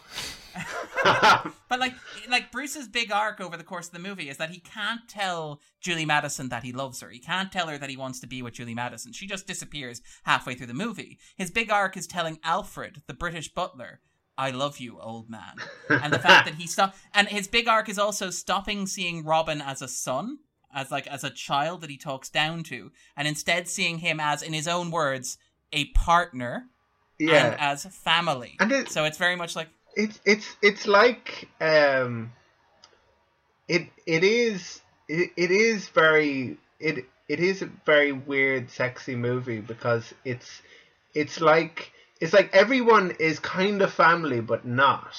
It's it's it's it's it's like the it's like the first um, it's like the front page of Pornhub. Um, yeah, it's like all Well, I mean, probably- kind of like uh, she's my sister. no, it's the stepsister. Um, Oh, I, I want to Yeah. talk about. Sorry, Uh, sorry, sorry.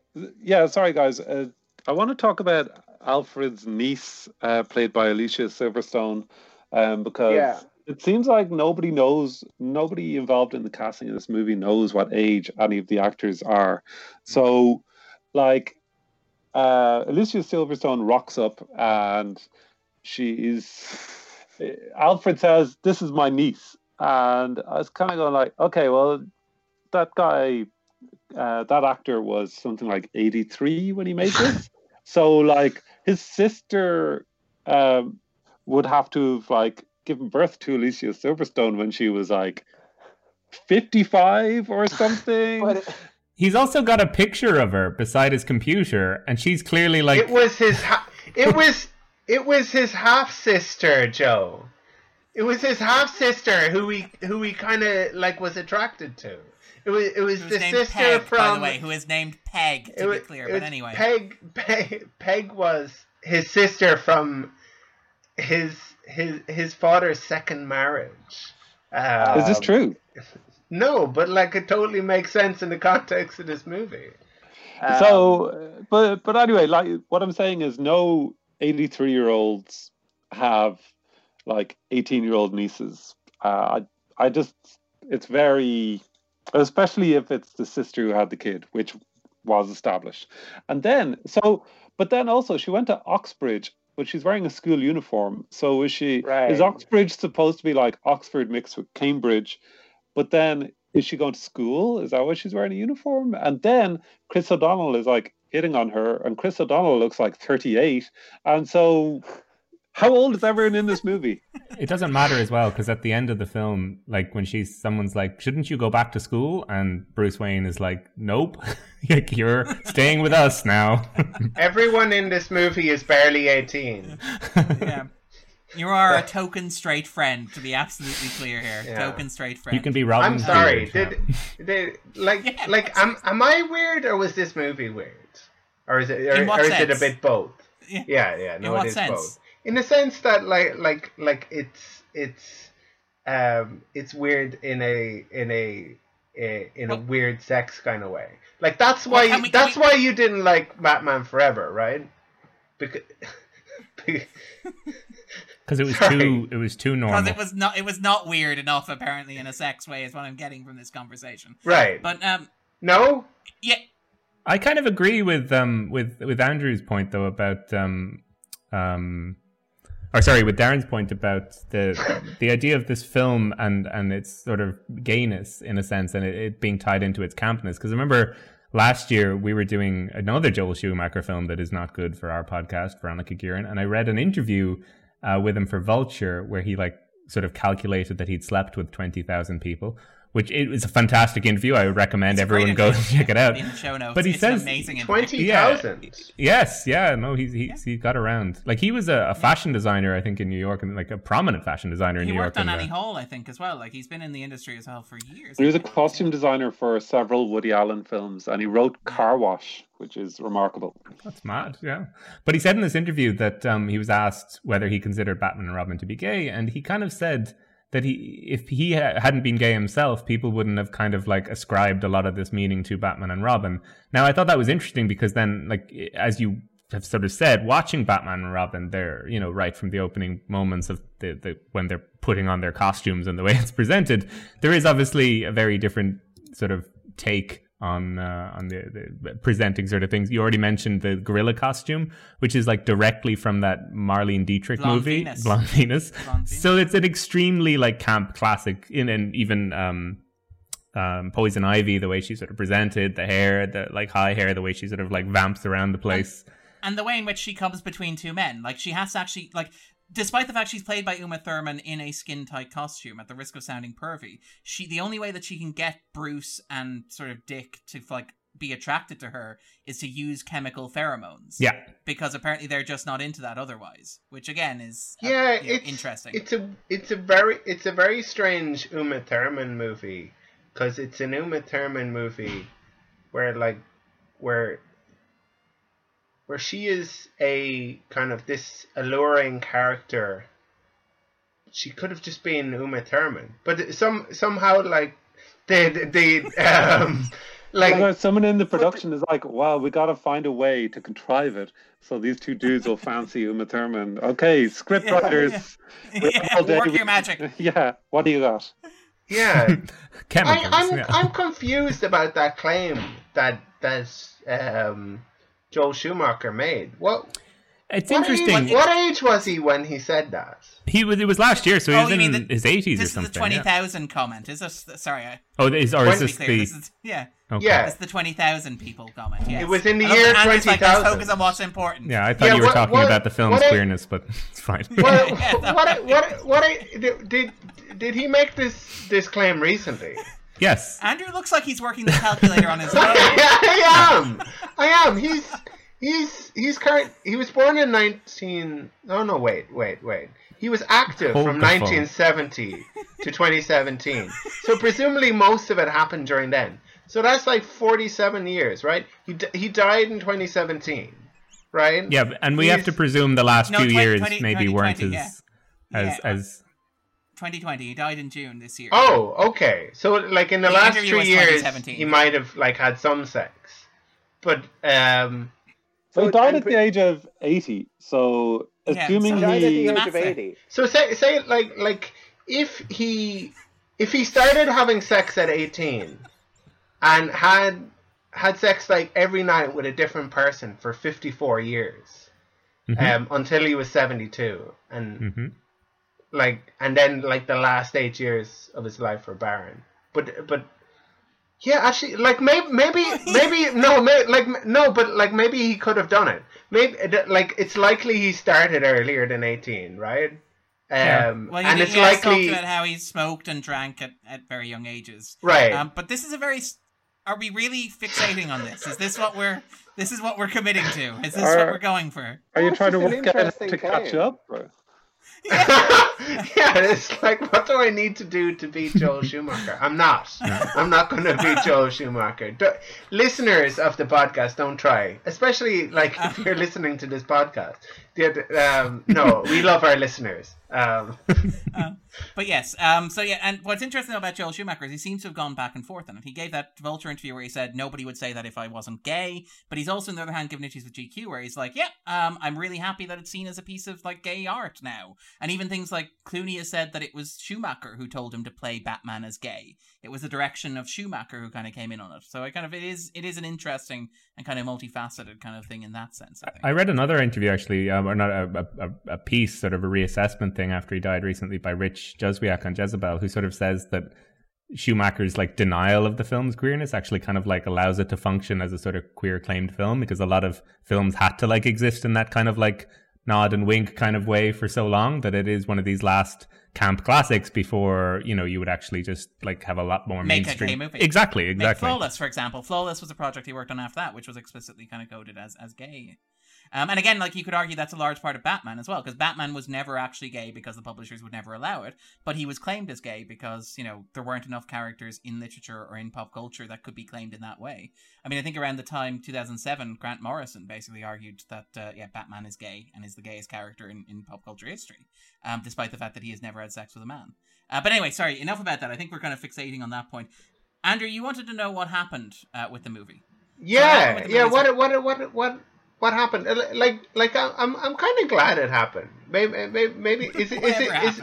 I mean, is it just, it, is it? I think it's been suggested that Joel Schumacher happened, and that it's good No, that that's that not happened. fair. That's that's not necessarily Well, fair. is Schumacher- because like has has he has he not kind of uh, was Alex saying not kind of suggesting that Joel Schumacher was quite happy to you know take any credit or blame for the the um for the complete mess that this movie He's also a nice Okay. guy, though. So, like, I He is should a- yeah, emphasize he's- that Right. he, he probably took a lot of the like, you know, oh Well, he- yeah, I guess I screwed that up. You don't sleep with like- twenty thousand people and, and not be a nice guy. but yeah, so no, like Schumacher really comes across in interviews when he's talking about it as being a guy who's like, I'm going to shoulder this, I'm going to take this. He's very careful to say that Clooney was great. He thought Clooney was fantastic. Schwarzenegger was a joy to work with, for example. Jim Carrey was just a delicate soul. Like Alicia Silverstone, while this was being made, was getting shamed in the press for her weight. Um, she was being called fat girl and butt girl, which is obscene when you think about it because of photos that were taken her at the Oscars. There's actually some art that was done on the production as well by an artist who was almost fired for it, which called it was a Clueless 2, in which basically he drew a character who he claims was not meant to be Silverstone being kind of put into a corset, mocking her weight around it. But Schumacher like came out swinging on that. Schumacher consistently came out and he was like, "What? You're going to shame her for having a slice of pizza?" Or you know, you're living in an era where people are suffering from bulimia and from anorexia, and like this is the message you're sending. Schumacher was like, to his credit, incredibly protective of his cast and crew. So when Schumacher goes out and says, "What happened to this movie is it's all me. I'm a big boy. I can take it," I did see that more as a reflection of Schumacher's character than as you know an honest, entire kind of assessment of what he did. Because I think Schumacher's made decent films. I think Schumacher's made good films. He's made much better films than this, for example. I absolutely love Phone Booth. I think Tigerland, which was the movie You that mean this you mean with, was also you mean phone box? the the Irish version with Mr. Colin Farrell in it. But yes, yeah, no, again, like I think that Schumacher kind of takes it on the chin, as it were, with this. He's very much, you know, he kind of stands out in front of it. He's talked about how he wanted to make a darker Batman movie, how he wanted to make a more psychological Batman movie, but that was simply never going to happen because of the constraints that were imposed on it, because Well- the studio was reacting against movies like, for example, Why- you know, the two Batman movies of Batman Returns. Why make it? What? Why make it Doctor Freeze then? Like it was the perfect movie. Actually, his It is name's the Mr. perfect Freeze. Batman, Mister Yeah, Freeze. Bizarrely, he he is a doctor, Freeze? but they, they only call him Mr. Freeze. Presumably, his medical license was stripped upon becoming a villain. He's not an honorary doctor. Like, do Yeah. we do we Uh, still do we still have to call uh, Bill Cosby Doctor Bill? Sorry, has he had that taken away? Um, He played a fictional doctor, so no. that's right. Yeah, yeah. Uh, But yeah, and again, it, O- Olympic decathlon winner as well, I believe, as well, which is one of those great little details where it's like, how can we explain how this nerdy scientist looks like Arnold Schwarzenegger? oh, he's an That's Olympic like every. Arnold Schwarzenegger movie. My my favorite part of the film actually does remain Batman saying like, "Who's this Mister Freeze guy?" And they show a film that looks like it was directed by Bergman. It's in black and white. There's no sound, and it shows like Arnold so. Schwarzenegger being sad with his wife, and then like falling in the tank, and then like squeezing his eyes. It was incredible. It was so good, and and like the, this, the, I feel like Schwarzenegger was. I think like the be- probably the almost the like it was nearly it was the best scene in the movie. I felt, and it was almost a good scene in a movie.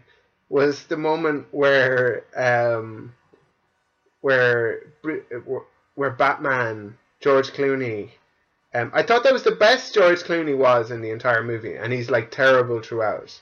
But I think the best he was in the movie was leveling with Mister Freeze. Mister Freeze was a type of ice lolly, um, in Ireland, by the way. So it feels weird calling him Mister Freeze. But but the best He does operate out of a snow cone factory, to be clear. he does, he does, and and he has a big vat of like um, mint um, ice cream, mint chocolate chip ice cream. Um, so Yeah, people are always falling into vats in this movie. Well, I mean, there's no safety rails. Like Gotham's Gotham's architecture is absolutely insane. The observatory that is in the giant statue's hands, being pointed at the sky, which is again, I love the kind of a, like Anton Furst Gotham from Batman, but just taken to an absurd degree. Where it's like, yeah, let's have a party at the Gotham Observatory. Where is it? Oh, it's in the hands of the giant statue. You can't miss it. Yeah, but again, that that feeds into the film's queerness because like then they drive their cars like all over the guy's chest and like down his arm and everything. Like it was again very. Yeah, and again, I, I would argue that Mr. Freeze himself arguably fits into that template as well, because he's the only happy heterosexually married person in the movie, and he's very much characterized as a person who is quite literally frozen in time, as it were.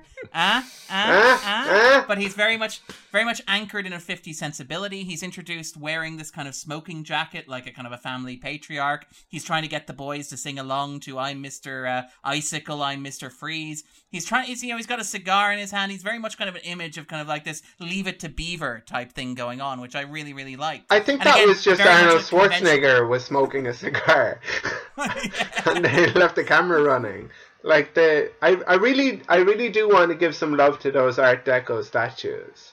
I think it is a great shame that we don't live in a world that's dominated by by uh, great kind of like muscular men holding the world up and um, like our cities should be should be like that and and Gotham's- women um Gotham's town planning from the first one, where it's all just like a dank, dark alleyway. Like the entire city is just like the same terrible alleyway. To like the next one, which is like the city from Metropolis. It's incredible. Like So, so you turn left at the giant's hand, and uh, if, if you reach the foot, you've gone too far.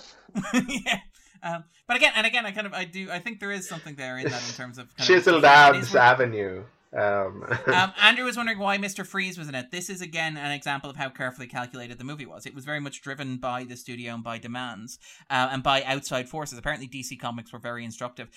Mr. Freeze is there because the character had been the centerpiece of an animated episode that won an Emmy in 1995. well yeah so but but was but like why did it win an emmy like they, Oh, because it's actually brilliant. because it's actually actually brilliant brilliant- exactly It's an actually, it's an actually Like, brilliant piece of animation. yeah, like like And- and, and and, it's truly kind of touching and beautiful and um But uh, what I really love, what I really kind of hate, well, love and hate about Batman and Robin is that it tries to have it both ways. So it gives Mr. does. Freeze this kind of tragic backstory where he's like sitting at home watching these home movies of his wife, and it's like meant to be touching and crying. while and his then tears is it freeze, Frosty? that was brilliant. Yeah.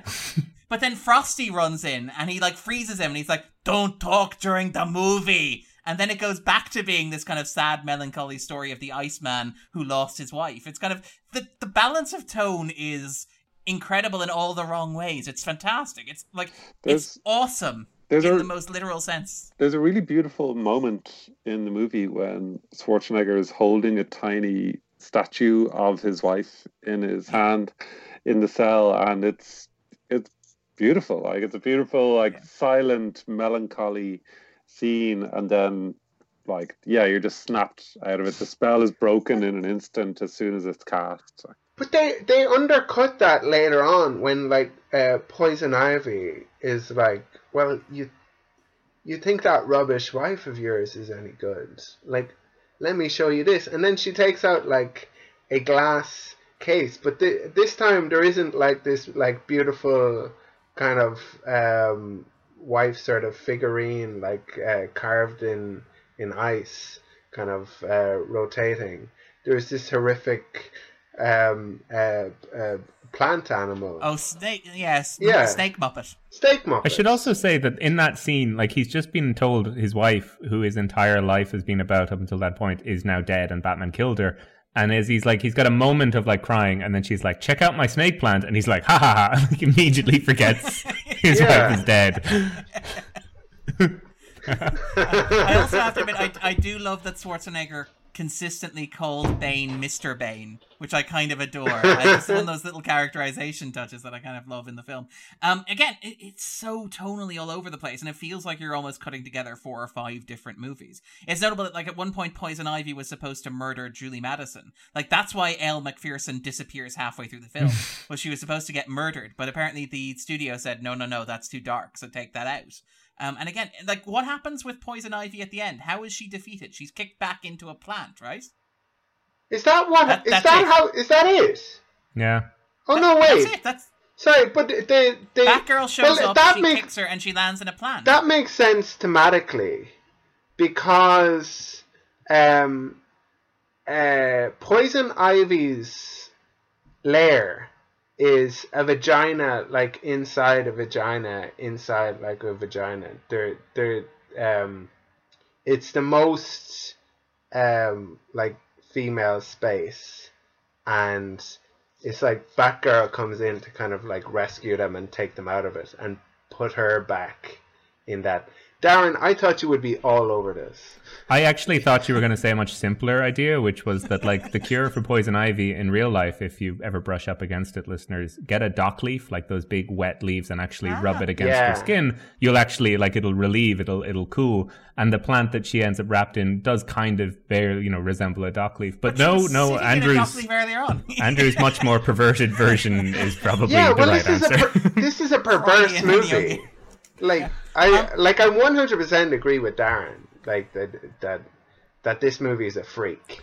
I, I think it's a uh, freak, but I don't think it's perverse. I think it's kind of like it's it's proud, and it. I think where Yeah. it falls down is, I mean, in the commentary. No. I mean that like in a Schumacher positive says- way. Like I'm not No, sure, it. no, no, no, sure. But I I think that the, where it really falls down is the, and he says this in the commentary that like the studio taught him this new word that was called toyetic. And it was all around like, oh, you have to design this so we can make as many toys from this as possible.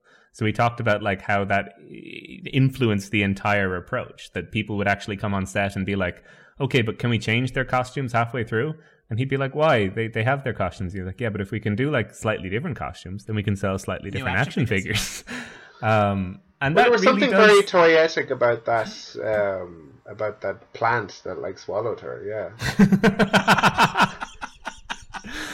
It's funny you should mention the ice thing though, because as well, when he was watching that scene of like Schwarzenegger smoking the cigar in his robe, and like he's like, all of this was for sale in the Warner Brothers store. I walked in there one day, they had his robe, they had everything. I was like, this is great. Like, made a toy commercial. Oh, I, I love that robe he wore.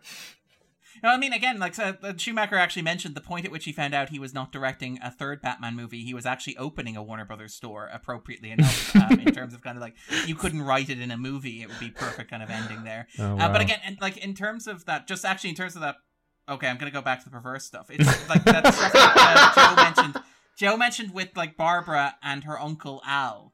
Is it weird that he like designed that costume for her? Is it kind of strange, and particularly the way the camera kind of Well, like does the close? Honestly, that was the least worrying thing in all of that. Number one, like the first rule of InfoSec, you do not write your password immediately beside your computer, which is what Alfred did. Number two, he seems to have completely designed. He's designed though like an AI model, and instead of like using that to solve cancer or anything else, he's like, I'll just recreate myself so I can control the microwave and continue to make them meals after I'm dead. Like, what's the point? And then yes, he's also designed her a costume, which is kind of creepy. It's got high high heels and and like like prom, prominent boobies. I I wa- I I I was I was Apparently, Schumacher lost the battle over nipples on that one. Apparently, Really? the studio thought the- that would be inappropriate. the- yeah, isn't for that me- like a weird thing where like the um, uh, uh, uh, Americans don't real Americans really hate like female nipples. They they they they they feel like they're the devil, isn't it? And like you, you can put as much violence in your movie as you like, or or, or like you can you can you can have like people like slam their heads together for like 80 That's what I feel about this whole which- film. Exactly. Like with the next Batman films, he's literally slamming people's heads against walls for the next like nine hours. And in this one, Yeah. people are like, oh, this one's the worst. Why? Because there's some gay stuff and it's, you know, got nipples in it. Which I'd also point out, Val Kilmer's suit had nipples as well, and they didn't pile on that It one. did indeed. Can we give Val Indeed. Kilmer some love? Like the- No, do, no, we can't. Do people not like compare him to George Clooney in this? He's got to be He better good. than George Clooney. He's this, better than right? George Clooney. Yeah, Joel Schumacher, world's nicest man, said that on the commentary. He's like, Val Yes. is better. But I do like George, and like he complimented him and did everything else. Well, I mean, yes, yes. He described was it working with Val Kilmer was apparently a nightmare, along with working with Tommy Lee Jones on Batman Forever was a nightmare. Apparently, uh, Schumacher also said on, I think, on the commentary as well, which is quite a compliment to pay. Um, he, we were able to reuse the same bat suit for George Clooney and Val Kilmer, but we had to enlarge the cod piece for uh, film for George Clooney.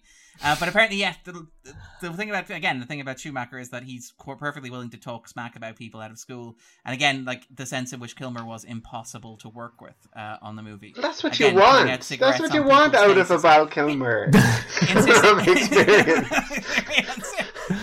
Insisting people call him Mr. Kilmer, not make eye contact, and putting out cigarettes on your face. It's probably why Miss Schwarzenegger called Mr. Bane Mr. Bane. It was probably like a little in joke reference to that. Uh, to, to, Mis- to Mr. Kilmer. I want to talk about the terrible lyrics of the Gotham City song by R. Kelly, um, because I actually wrote down some of the lyrics. Uh, he says, "City of justice, city of love, city of peace," and i- if that were the case, then Batman wouldn't have to exist. So it, it it's almost like if he wrote a James Bond song, and it's like, okay, listen up, this is what my James Bond song is about. He's terrible with women. He's not allowed to kill anyone. He doesn't use gadgets. he can't drive. Like it's it's. I, I was I was wondering earlier whether like R. Kelly had written some song about New York or Paris, and his agent rang him, and his agent rang him and said like, "Here, can you do a song about Batman?" And he's like, "Oh, yeah." You clearly know I, I couldn't care less about Batman, and the agent is like, "How about a million dollars?" And I, then I'm picturing R. Kelly like crossing out New York on the lyrics of his song, and then he just like records that and buys another yacht. Like it's, had re- I'm fascinated by how bad that song is, both as a song and then as a song about Gotham City. Maybe like if he had written a song about like New York before they cleaned it up, then, then it would be like Then an it might work, appropriate, sort of like yeah, an 80s, an 80s version. like lots Um, of like peep shows and um, yeah, um, It's kind of a nice idea to go out on that song though, with the whole like of that quadrant of movies. Like finally everything's okay. He's killed or defeated every villain. It is now a city of love. There will be no more need Yeah, for Batman. there's literally a sun rising as well. Yeah. And one of the things that again I did kind of like in terms of being a bit of a Batman nerd is the fact that like Batman brutally, brutally murders so many people in the previous three movies. I kind of like that in large part due to I suspect Schwarzenegger's star power. Um, he ends up redeeming Mister Freeze at the end of this, where Hmm. it's just like, hey. I'm gonna like not kill you. In fact, I'm gonna help you save your wife. I'm gonna redeem you and allow you to be a doctor again. And it, it's Yeah. not earned in any way. It's not earned at all. To be absolutely clear, it's not set up, He's, foreshadowed. he's it still lying in the same prone position where he just like detonated all the grenades to try and kill everyone, and then Batman like makes it back up and says, "Now I'm actually going to let you off the hook after you tried to kill us all." I But he just still spoke ends Yeah, Yeah, it's like but he you're- gets to keep his cool suit this time. Don't worry, you're going to prison, but, but I got you premium status. you get to We're come and go you as just- you please and kill whoever you want. Yeah, you get to kill Um, one prisoner. yeah. want, yeah. And you can wear your how the- suit. I love, by the way, that when they wheel him in the first time, it's very clearly a Gotham deluxe fridge that they wheel him up in as well when they're wheeling him through Arkham, which I thought was kind of again that sort of nice campy aesthetic. Um, again, I don't think the movie works at all, but I do like little touches like that. Notably, also cameo from Coolio. Yeah, Apparently, he was playing Jonathan Crane. What? Jesse Ventura. Yeah, Yeah. from from uh, the the Joe Joe will will will uh, probably be the. Uh, well, I mean, Darren will be might be familiar with Jesse Ventura from wrestling, but I I I, I. I sense that Joe uh, might be best familiar with Jesse Ventura from um, from his part in Predator. Of course, there's so many things to know Jesse Ventura from. I mean, Darren, Darren you'll you'll know him from X Files, but he he was the he was the governor of Minnesota. Yeah, Um, it's one of three films. I think to, this is one of three films to star two United States governors in it. Um, obviously, Of course uh, it is. Schwarzenegger- Predator. What was the third? and the Running Man. oh, of It's course, of course, yeah, yeah. Same two each time. Sorry, sorry, Joe, cut you off there. And Coolio was supposed to play Scarecrow in a, another That's Batman what I film. heard. Yeah, Yeah. that he was playing Jonathan Crane in this. Yeah, the the rumor is that uh, apparently, so he, he already had plans for the next film he was going to make. It was going to be called Batman Triumphant. They're also apparently working on a separate Robin spin-off that was going to be a star vehicle for Chris O'Donnell. What the people as want. Well, yeah, give the people what they need. Interestingly Uh, enough, apparently, Can I just say decided- something? Well, why why did they not use the fact that his name is Coolio? like in this movie, that feels like a real missed opportunity, no? Um, That's a he sadly didn't share any scenes with Schwarzenegger. Yeah. But yes, apparently, like Schumacher was planning on doing Batman Triumphant after this, which was going to be starring Jonathan Crane. Was apparently going to be a big vehicle to get Jack Nicholson to come back and pay him lots of money as an hallucination um, in the film. But thankfully, that never happened because this failed to make uh, Well, enough money. They failed to make probably showed him all of the hallucinations from this movie, and he was like, "Oh no, no thanks, that looks rubbish." Um, yeah, film has a remarkable legacy because, like as as everyone knows, it caused the the reboot and Batman Begins, and then the whole darker equals deeper equals better mindset that people still haven't gotten over about 15 years later.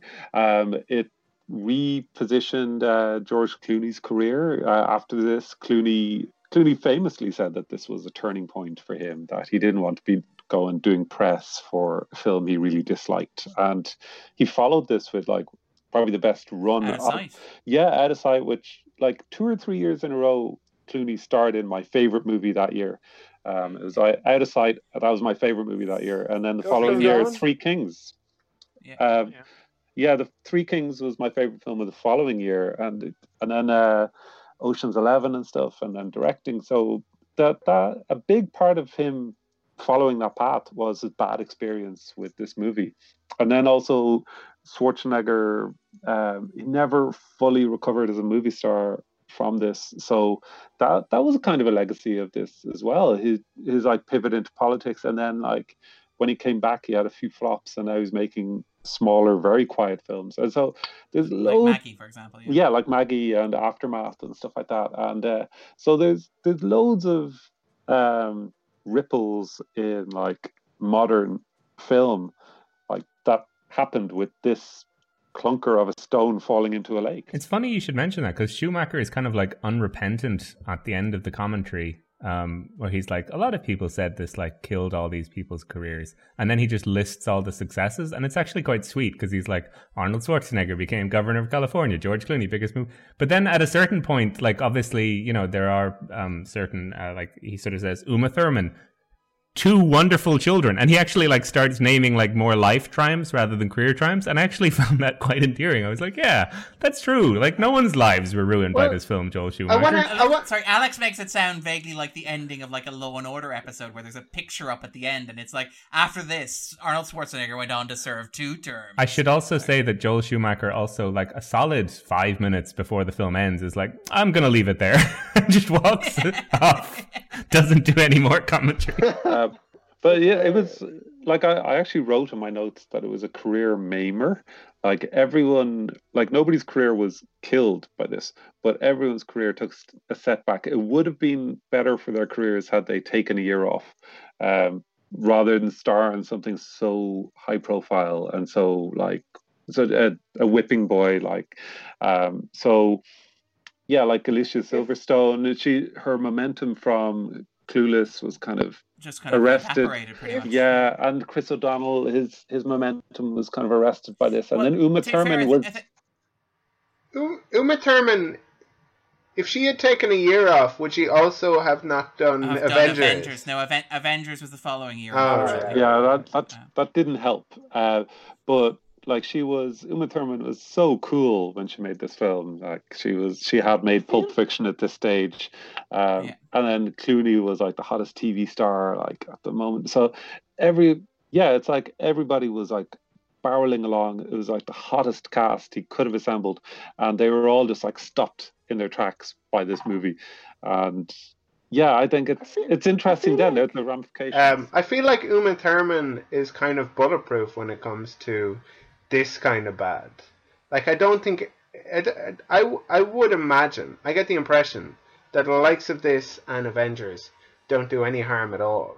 Because I feel like Uma, Uma Thurman is able to do this kind of thing. I mean, like, like for, for, for, um, I mean, for some people, they might look at this and say, "Oh, she's been in two terrible movies."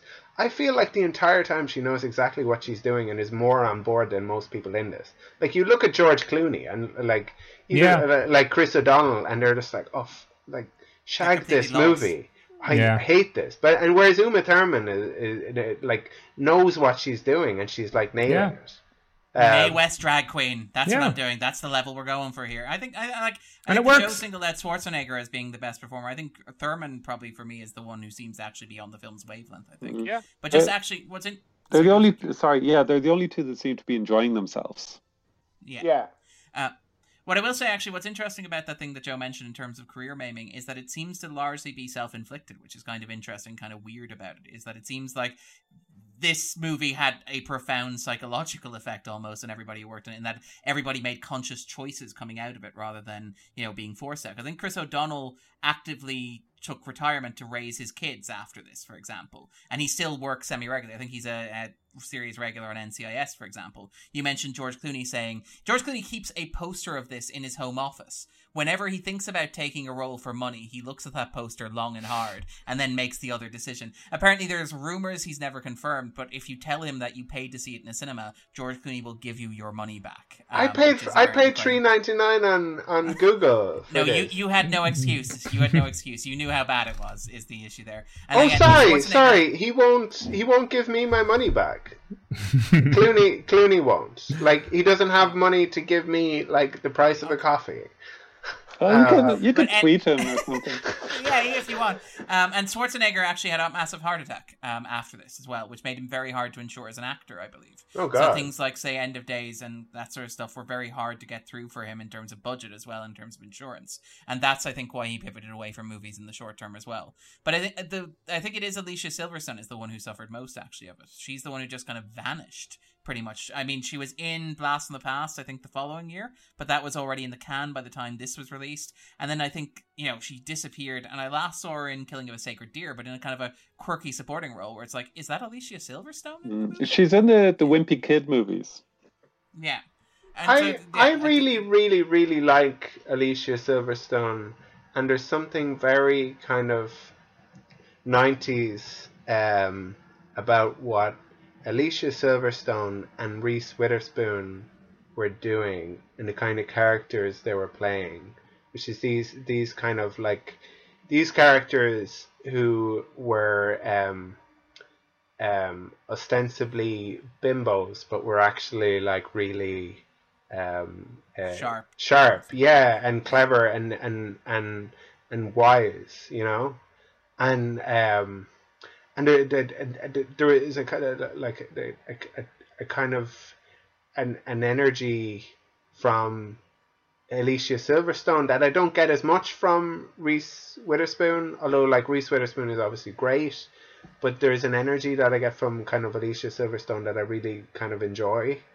Um, now she's not good in this. She like no, she's not. but- Good. She's completely lost. yeah, but which is a shame because Sorry? In Clueless, sorry, in Clueless, she was sensational. so good, incredible. A star-making performance. I feel like she could have just done the same thing, pretty much. Well, I think that Witherspoon, Witherspoon was much better at managing her persona and her career. Witherspoon shows a lot more carefully going out of the 90s. She did stuff like Election, for example, and even Cruel Intentions, which I think were a bit more ambitious than Silverstone's choices. Well, like, no, but but but like and if- perhaps she if- also looked at this and said no. Um, like yeah. the likes of election and uh, like legally blonde are kind of they it feels like to me anyway they feel like roles that could have gone to to to silverstone and that silverstone Sure. might have done a, a fairly good job in like I don't see Silverstone being adventurous enough to do Election.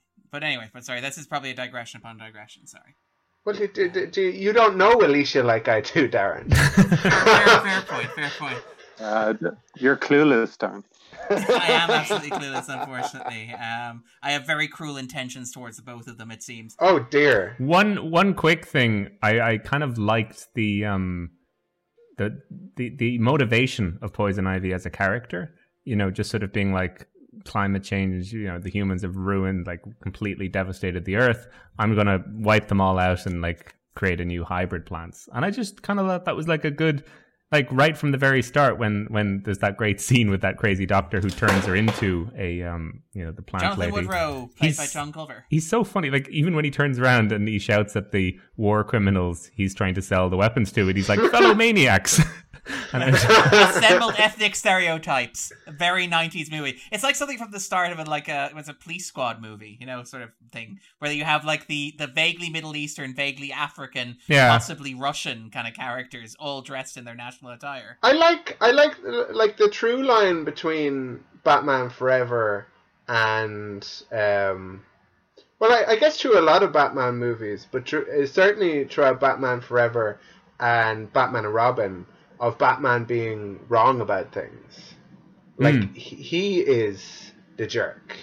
You know, it's not the. It, it's yeah, not there's even a scene in this where she like comes up to him, and to be clear, like he's he's a billionaire who's just throwing money at stuff, and she sort of comes up with like apocalyptic, like you know, we need to take better care of plants, and you'll all rue the day you turned your back on Mother Nature. What's and, his and response? Gertie, the little um, woman who is the gossip woman, is like, "Oh, you you must Played be by new Bob here." Bob Kane's wife. Bob Kane's wife. She says, In Gotham, Batman and Robin protect us. And I remember thinking, You dullard, climate change isn't going to be able to be stopped by Batman and Robin. Did you not see the climax of the movie? Did they not stop climate change, Do you, Alex? do you remember? Do you remember what? Do you remember what Bruce Wayne's response to that was? Though he's like, "People come first. Yeah. like yeah. we We we, need to- they, people are more important than the environment they live in. yeah. We need to open the beaches. And here, have a ticket to the gala, by the way, um, which is rather strange. I love that he's just carrying spare ones round. It's desperately undersold at this point. Also, quick mention for both Alfred Gough and Pat Hingle, who like played the same roles in all four films. Like that scene with Pat Hingle at the end is just when when um, Poison Ivy is seducing him, and she like seduces the like bat the key for the the bat signal out of him. It's just fantastic, good. and it's such a change from like his opening where it's like I'm gonna have to call that dead policeman's wife and let him know husband's not coming home to like his final scene where he's like I'm in love with Poison Ivy and swooning over. I kind of, kind of love that the movie embraces Gordon as hype man as well, because its first scene is ringing up Batman in the Batmobile, going, "There's a new villain in Gotham Museum. He's turned security guards into blocks of ice. He's freezing everything in sight. He's Yeah. calling himself Mister Freeze." Cool. It's very cool. much kind of like cool. this is how Gotham works now. It's like my job is primarily to hype up. They the well, supervillain. Yeah, like they defunded like- the police as they should. It's like um uh. It's like, hey, um, Commissioner Gordon, what's going on with those neon juggalos? Forget about that. It's not important. um, Mr. Freeze. Um, I thought, But I will is, say, actually, is, I- is Coolio still running? It's like, forget about bike Coolio. race. Yeah, yeah, yeah.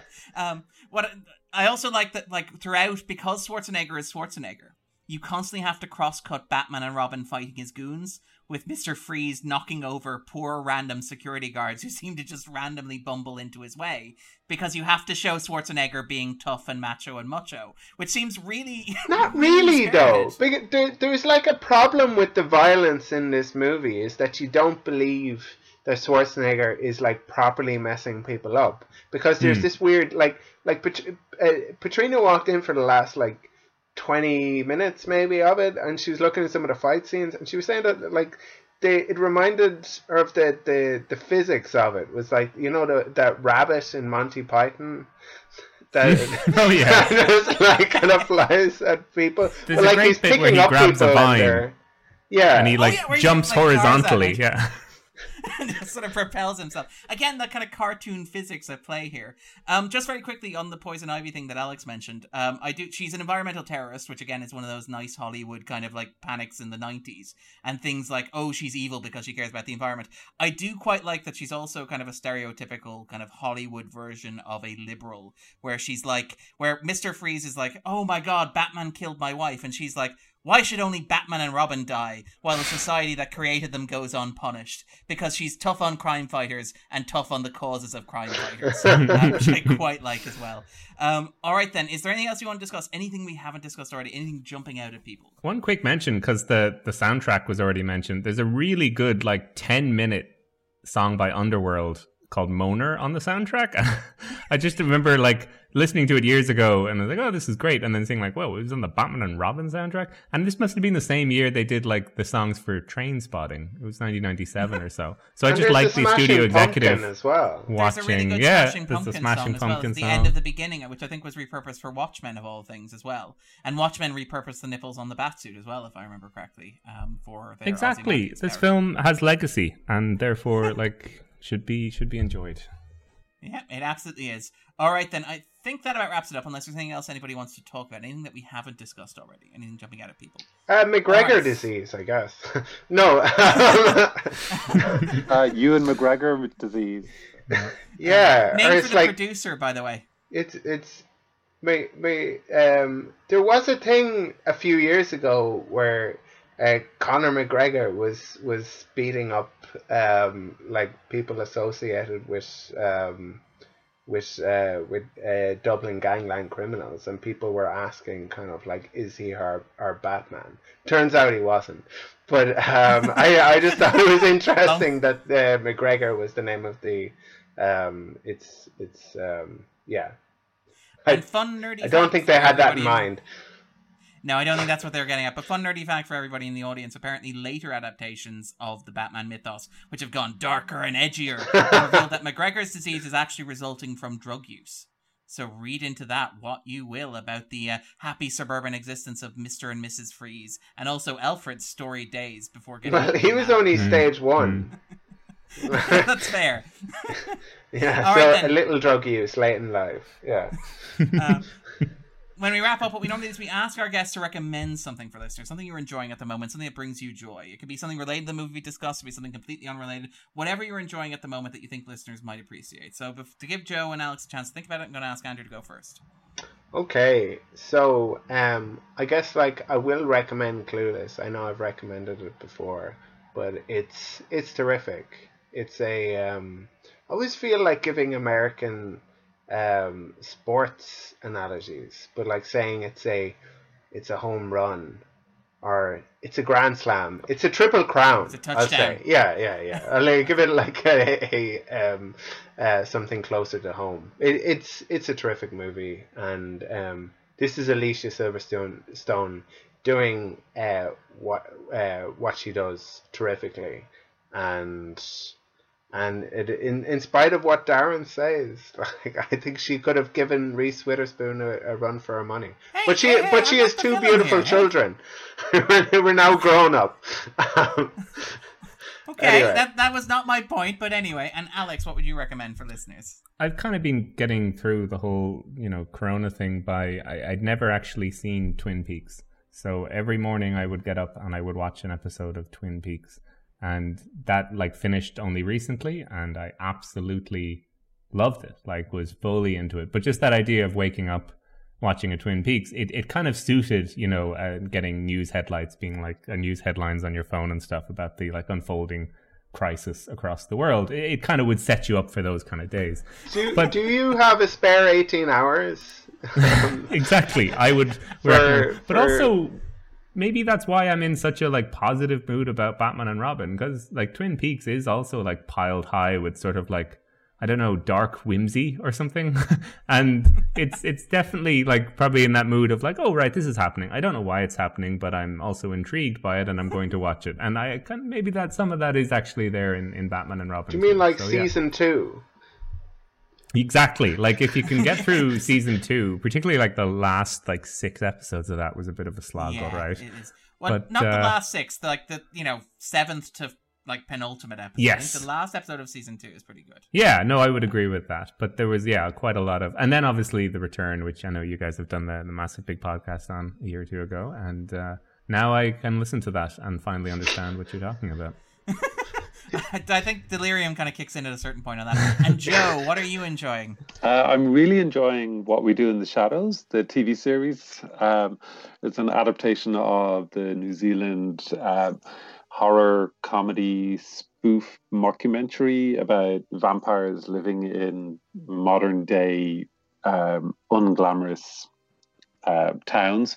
Um, so the I don't know if you guys are familiar with the series, uh, but the Matt Berry's in it, isn't he? Is yeah? Matt Berry Yeah. and uh, one of the actors from uh, Four Lions uh, plays the lead vampire. He's just this hilarious, magnificent, weird accent. He speaks like this about everyday horrible bureaucratic nightmare of living in America, and it's just such fun. I can't get enough of it. It's on season two, and it's um, the movie was directed by Taika Waititi, and the series, um, like the movie, was co-created by Waititi and one of the members of Flight of the Conchords. And yeah, it's just a blast. Uh, and it's also kind of on a bat theme as well because some of the vampires in it turn into bats. Yeah. All right, and then very quickly, some recommendations from me. Um, there was a tie-in movie released on animation around the same time as this, uh, Batman versus Mister Freeze Sub Zero. Apparently, this movie was so bad that they actually delayed the release of the animated tie-in because they're worried the animated tie-in might be affected by the negative reaction to this movie. Um, but the animated series is very worth seeking out. Batman: Mask of the Phantasm is one of the best movies of the '90s, I would argue, and a fantastic piece of animation. Uh, very quickly, in terms of other recommendations, um, Batman comics because we're nerds and we're picking on nerds a bit. So I figure some nerd credits pretty good here. I quite like Grant Morrison's run, uh, Scott Snyder's run, and Tom King's recent run on Batman as well. I think they're very worth seeking out. Can I All right, then, can I you- plug Succession as well? I've- I- I- I've- Especially I've- if you get yeah. tired of Batman and Robin, swap over to Succession. Yeah, I miss I album, miss the R. Kelly song at the end of Batman and Robin because I wanted to just watch Succession again. Yeah. And just sort of like clear your mind, so to Yeah, speak. yeah. If you, if you're tired of watching all these billionaires on the news, then put on some billionaires on Succession. yeah, yeah, yeah. All right, then. If people are looking for more Alex online, where can they find you? Um, we're doing more podcast episodes, much like yourselves, like via um, remote. So, uh, yeah, we're actually planning to do one on Ronin, that famous Irish film, um, on our podcast when Irish eyes are watching. So that'll probably be up in a few weeks. And Wait, Ronin, as in the. Uh, Robert the Robert De De Niro? Niro one, yes. Niro. Mostly John we were looking for an excuse to show Cleena Ronin because she'd never seen it. And if you'll remember, the villains are actually actually Irish, and it's set during the Good Friday oh, it's Agreement. a 90s. Yeah, Yeah, it's a yeah. 90s movie. Um, so there's Oh, enough Irish characters in there to probably justify us watching it again. I And then thought Natasha, Snatch, so. yeah, one of the actresses, Natascha McElhone, is from Belfast. So yeah, Yeah, there's a connection Jonathan there. Jonathan Pryce plays like her handler, and it's kind of implied that maybe the IRA wanted him. Go- anyway, listen to our podcast when we do it when Irish eyes are watching, and we will definitely make the argument that it can be covered by an Irish film podcast. And Joe, what about yourself? Where can we find you online? Um, you can find me usually on Twitter at the Joe Griffin, as in T H E, uh, Joe Griffin. Um, that's where you find me talking nonsense, um, not just nonsense about film, but whatever else occurs to me. I wanna Perfect. I wanna say to our listeners who um, who follow us on our Facebook page that we've made a decision to take that down because of uh, Facebook's uh, position on hate speech. Uh, we're we're we're boycotting Facebook. To be clear, Facebook aren't taking you down because of hate speech on the page. It's- it's- It's a, no, it's a mutual shutting us down. they're they're they're too they're too tolerant of our hate speech. so we're, we're so we object to it. so we object to them. Yeah. So yeah, you, I you can't find this us on finally- Facebook anymore. This Um, finally allows Andrew to cross off, set up the 250 uh, Facebook page off the list to do list that we set four years ago. Um, I had a sense. podcast- I had a sense. Yeah. Follow us at the 250 online. We're on Stitcher, on SoundCloud, and iTunes. If you But not us, on please leave a Facebook. Uh, apparently not either. Um, we'll be back next week. We'll be resuming our Summer of Scorsese. Jay Coyle will be rejoining us as co-host, and the wonderful Aoife Martin will be joining us to discuss Casino. So join us then. Bye. Bye, guys. Thank you so much. Bye. guys. Thank you so Bye. much. Bye. Yeah, that was so much fun. Thank you.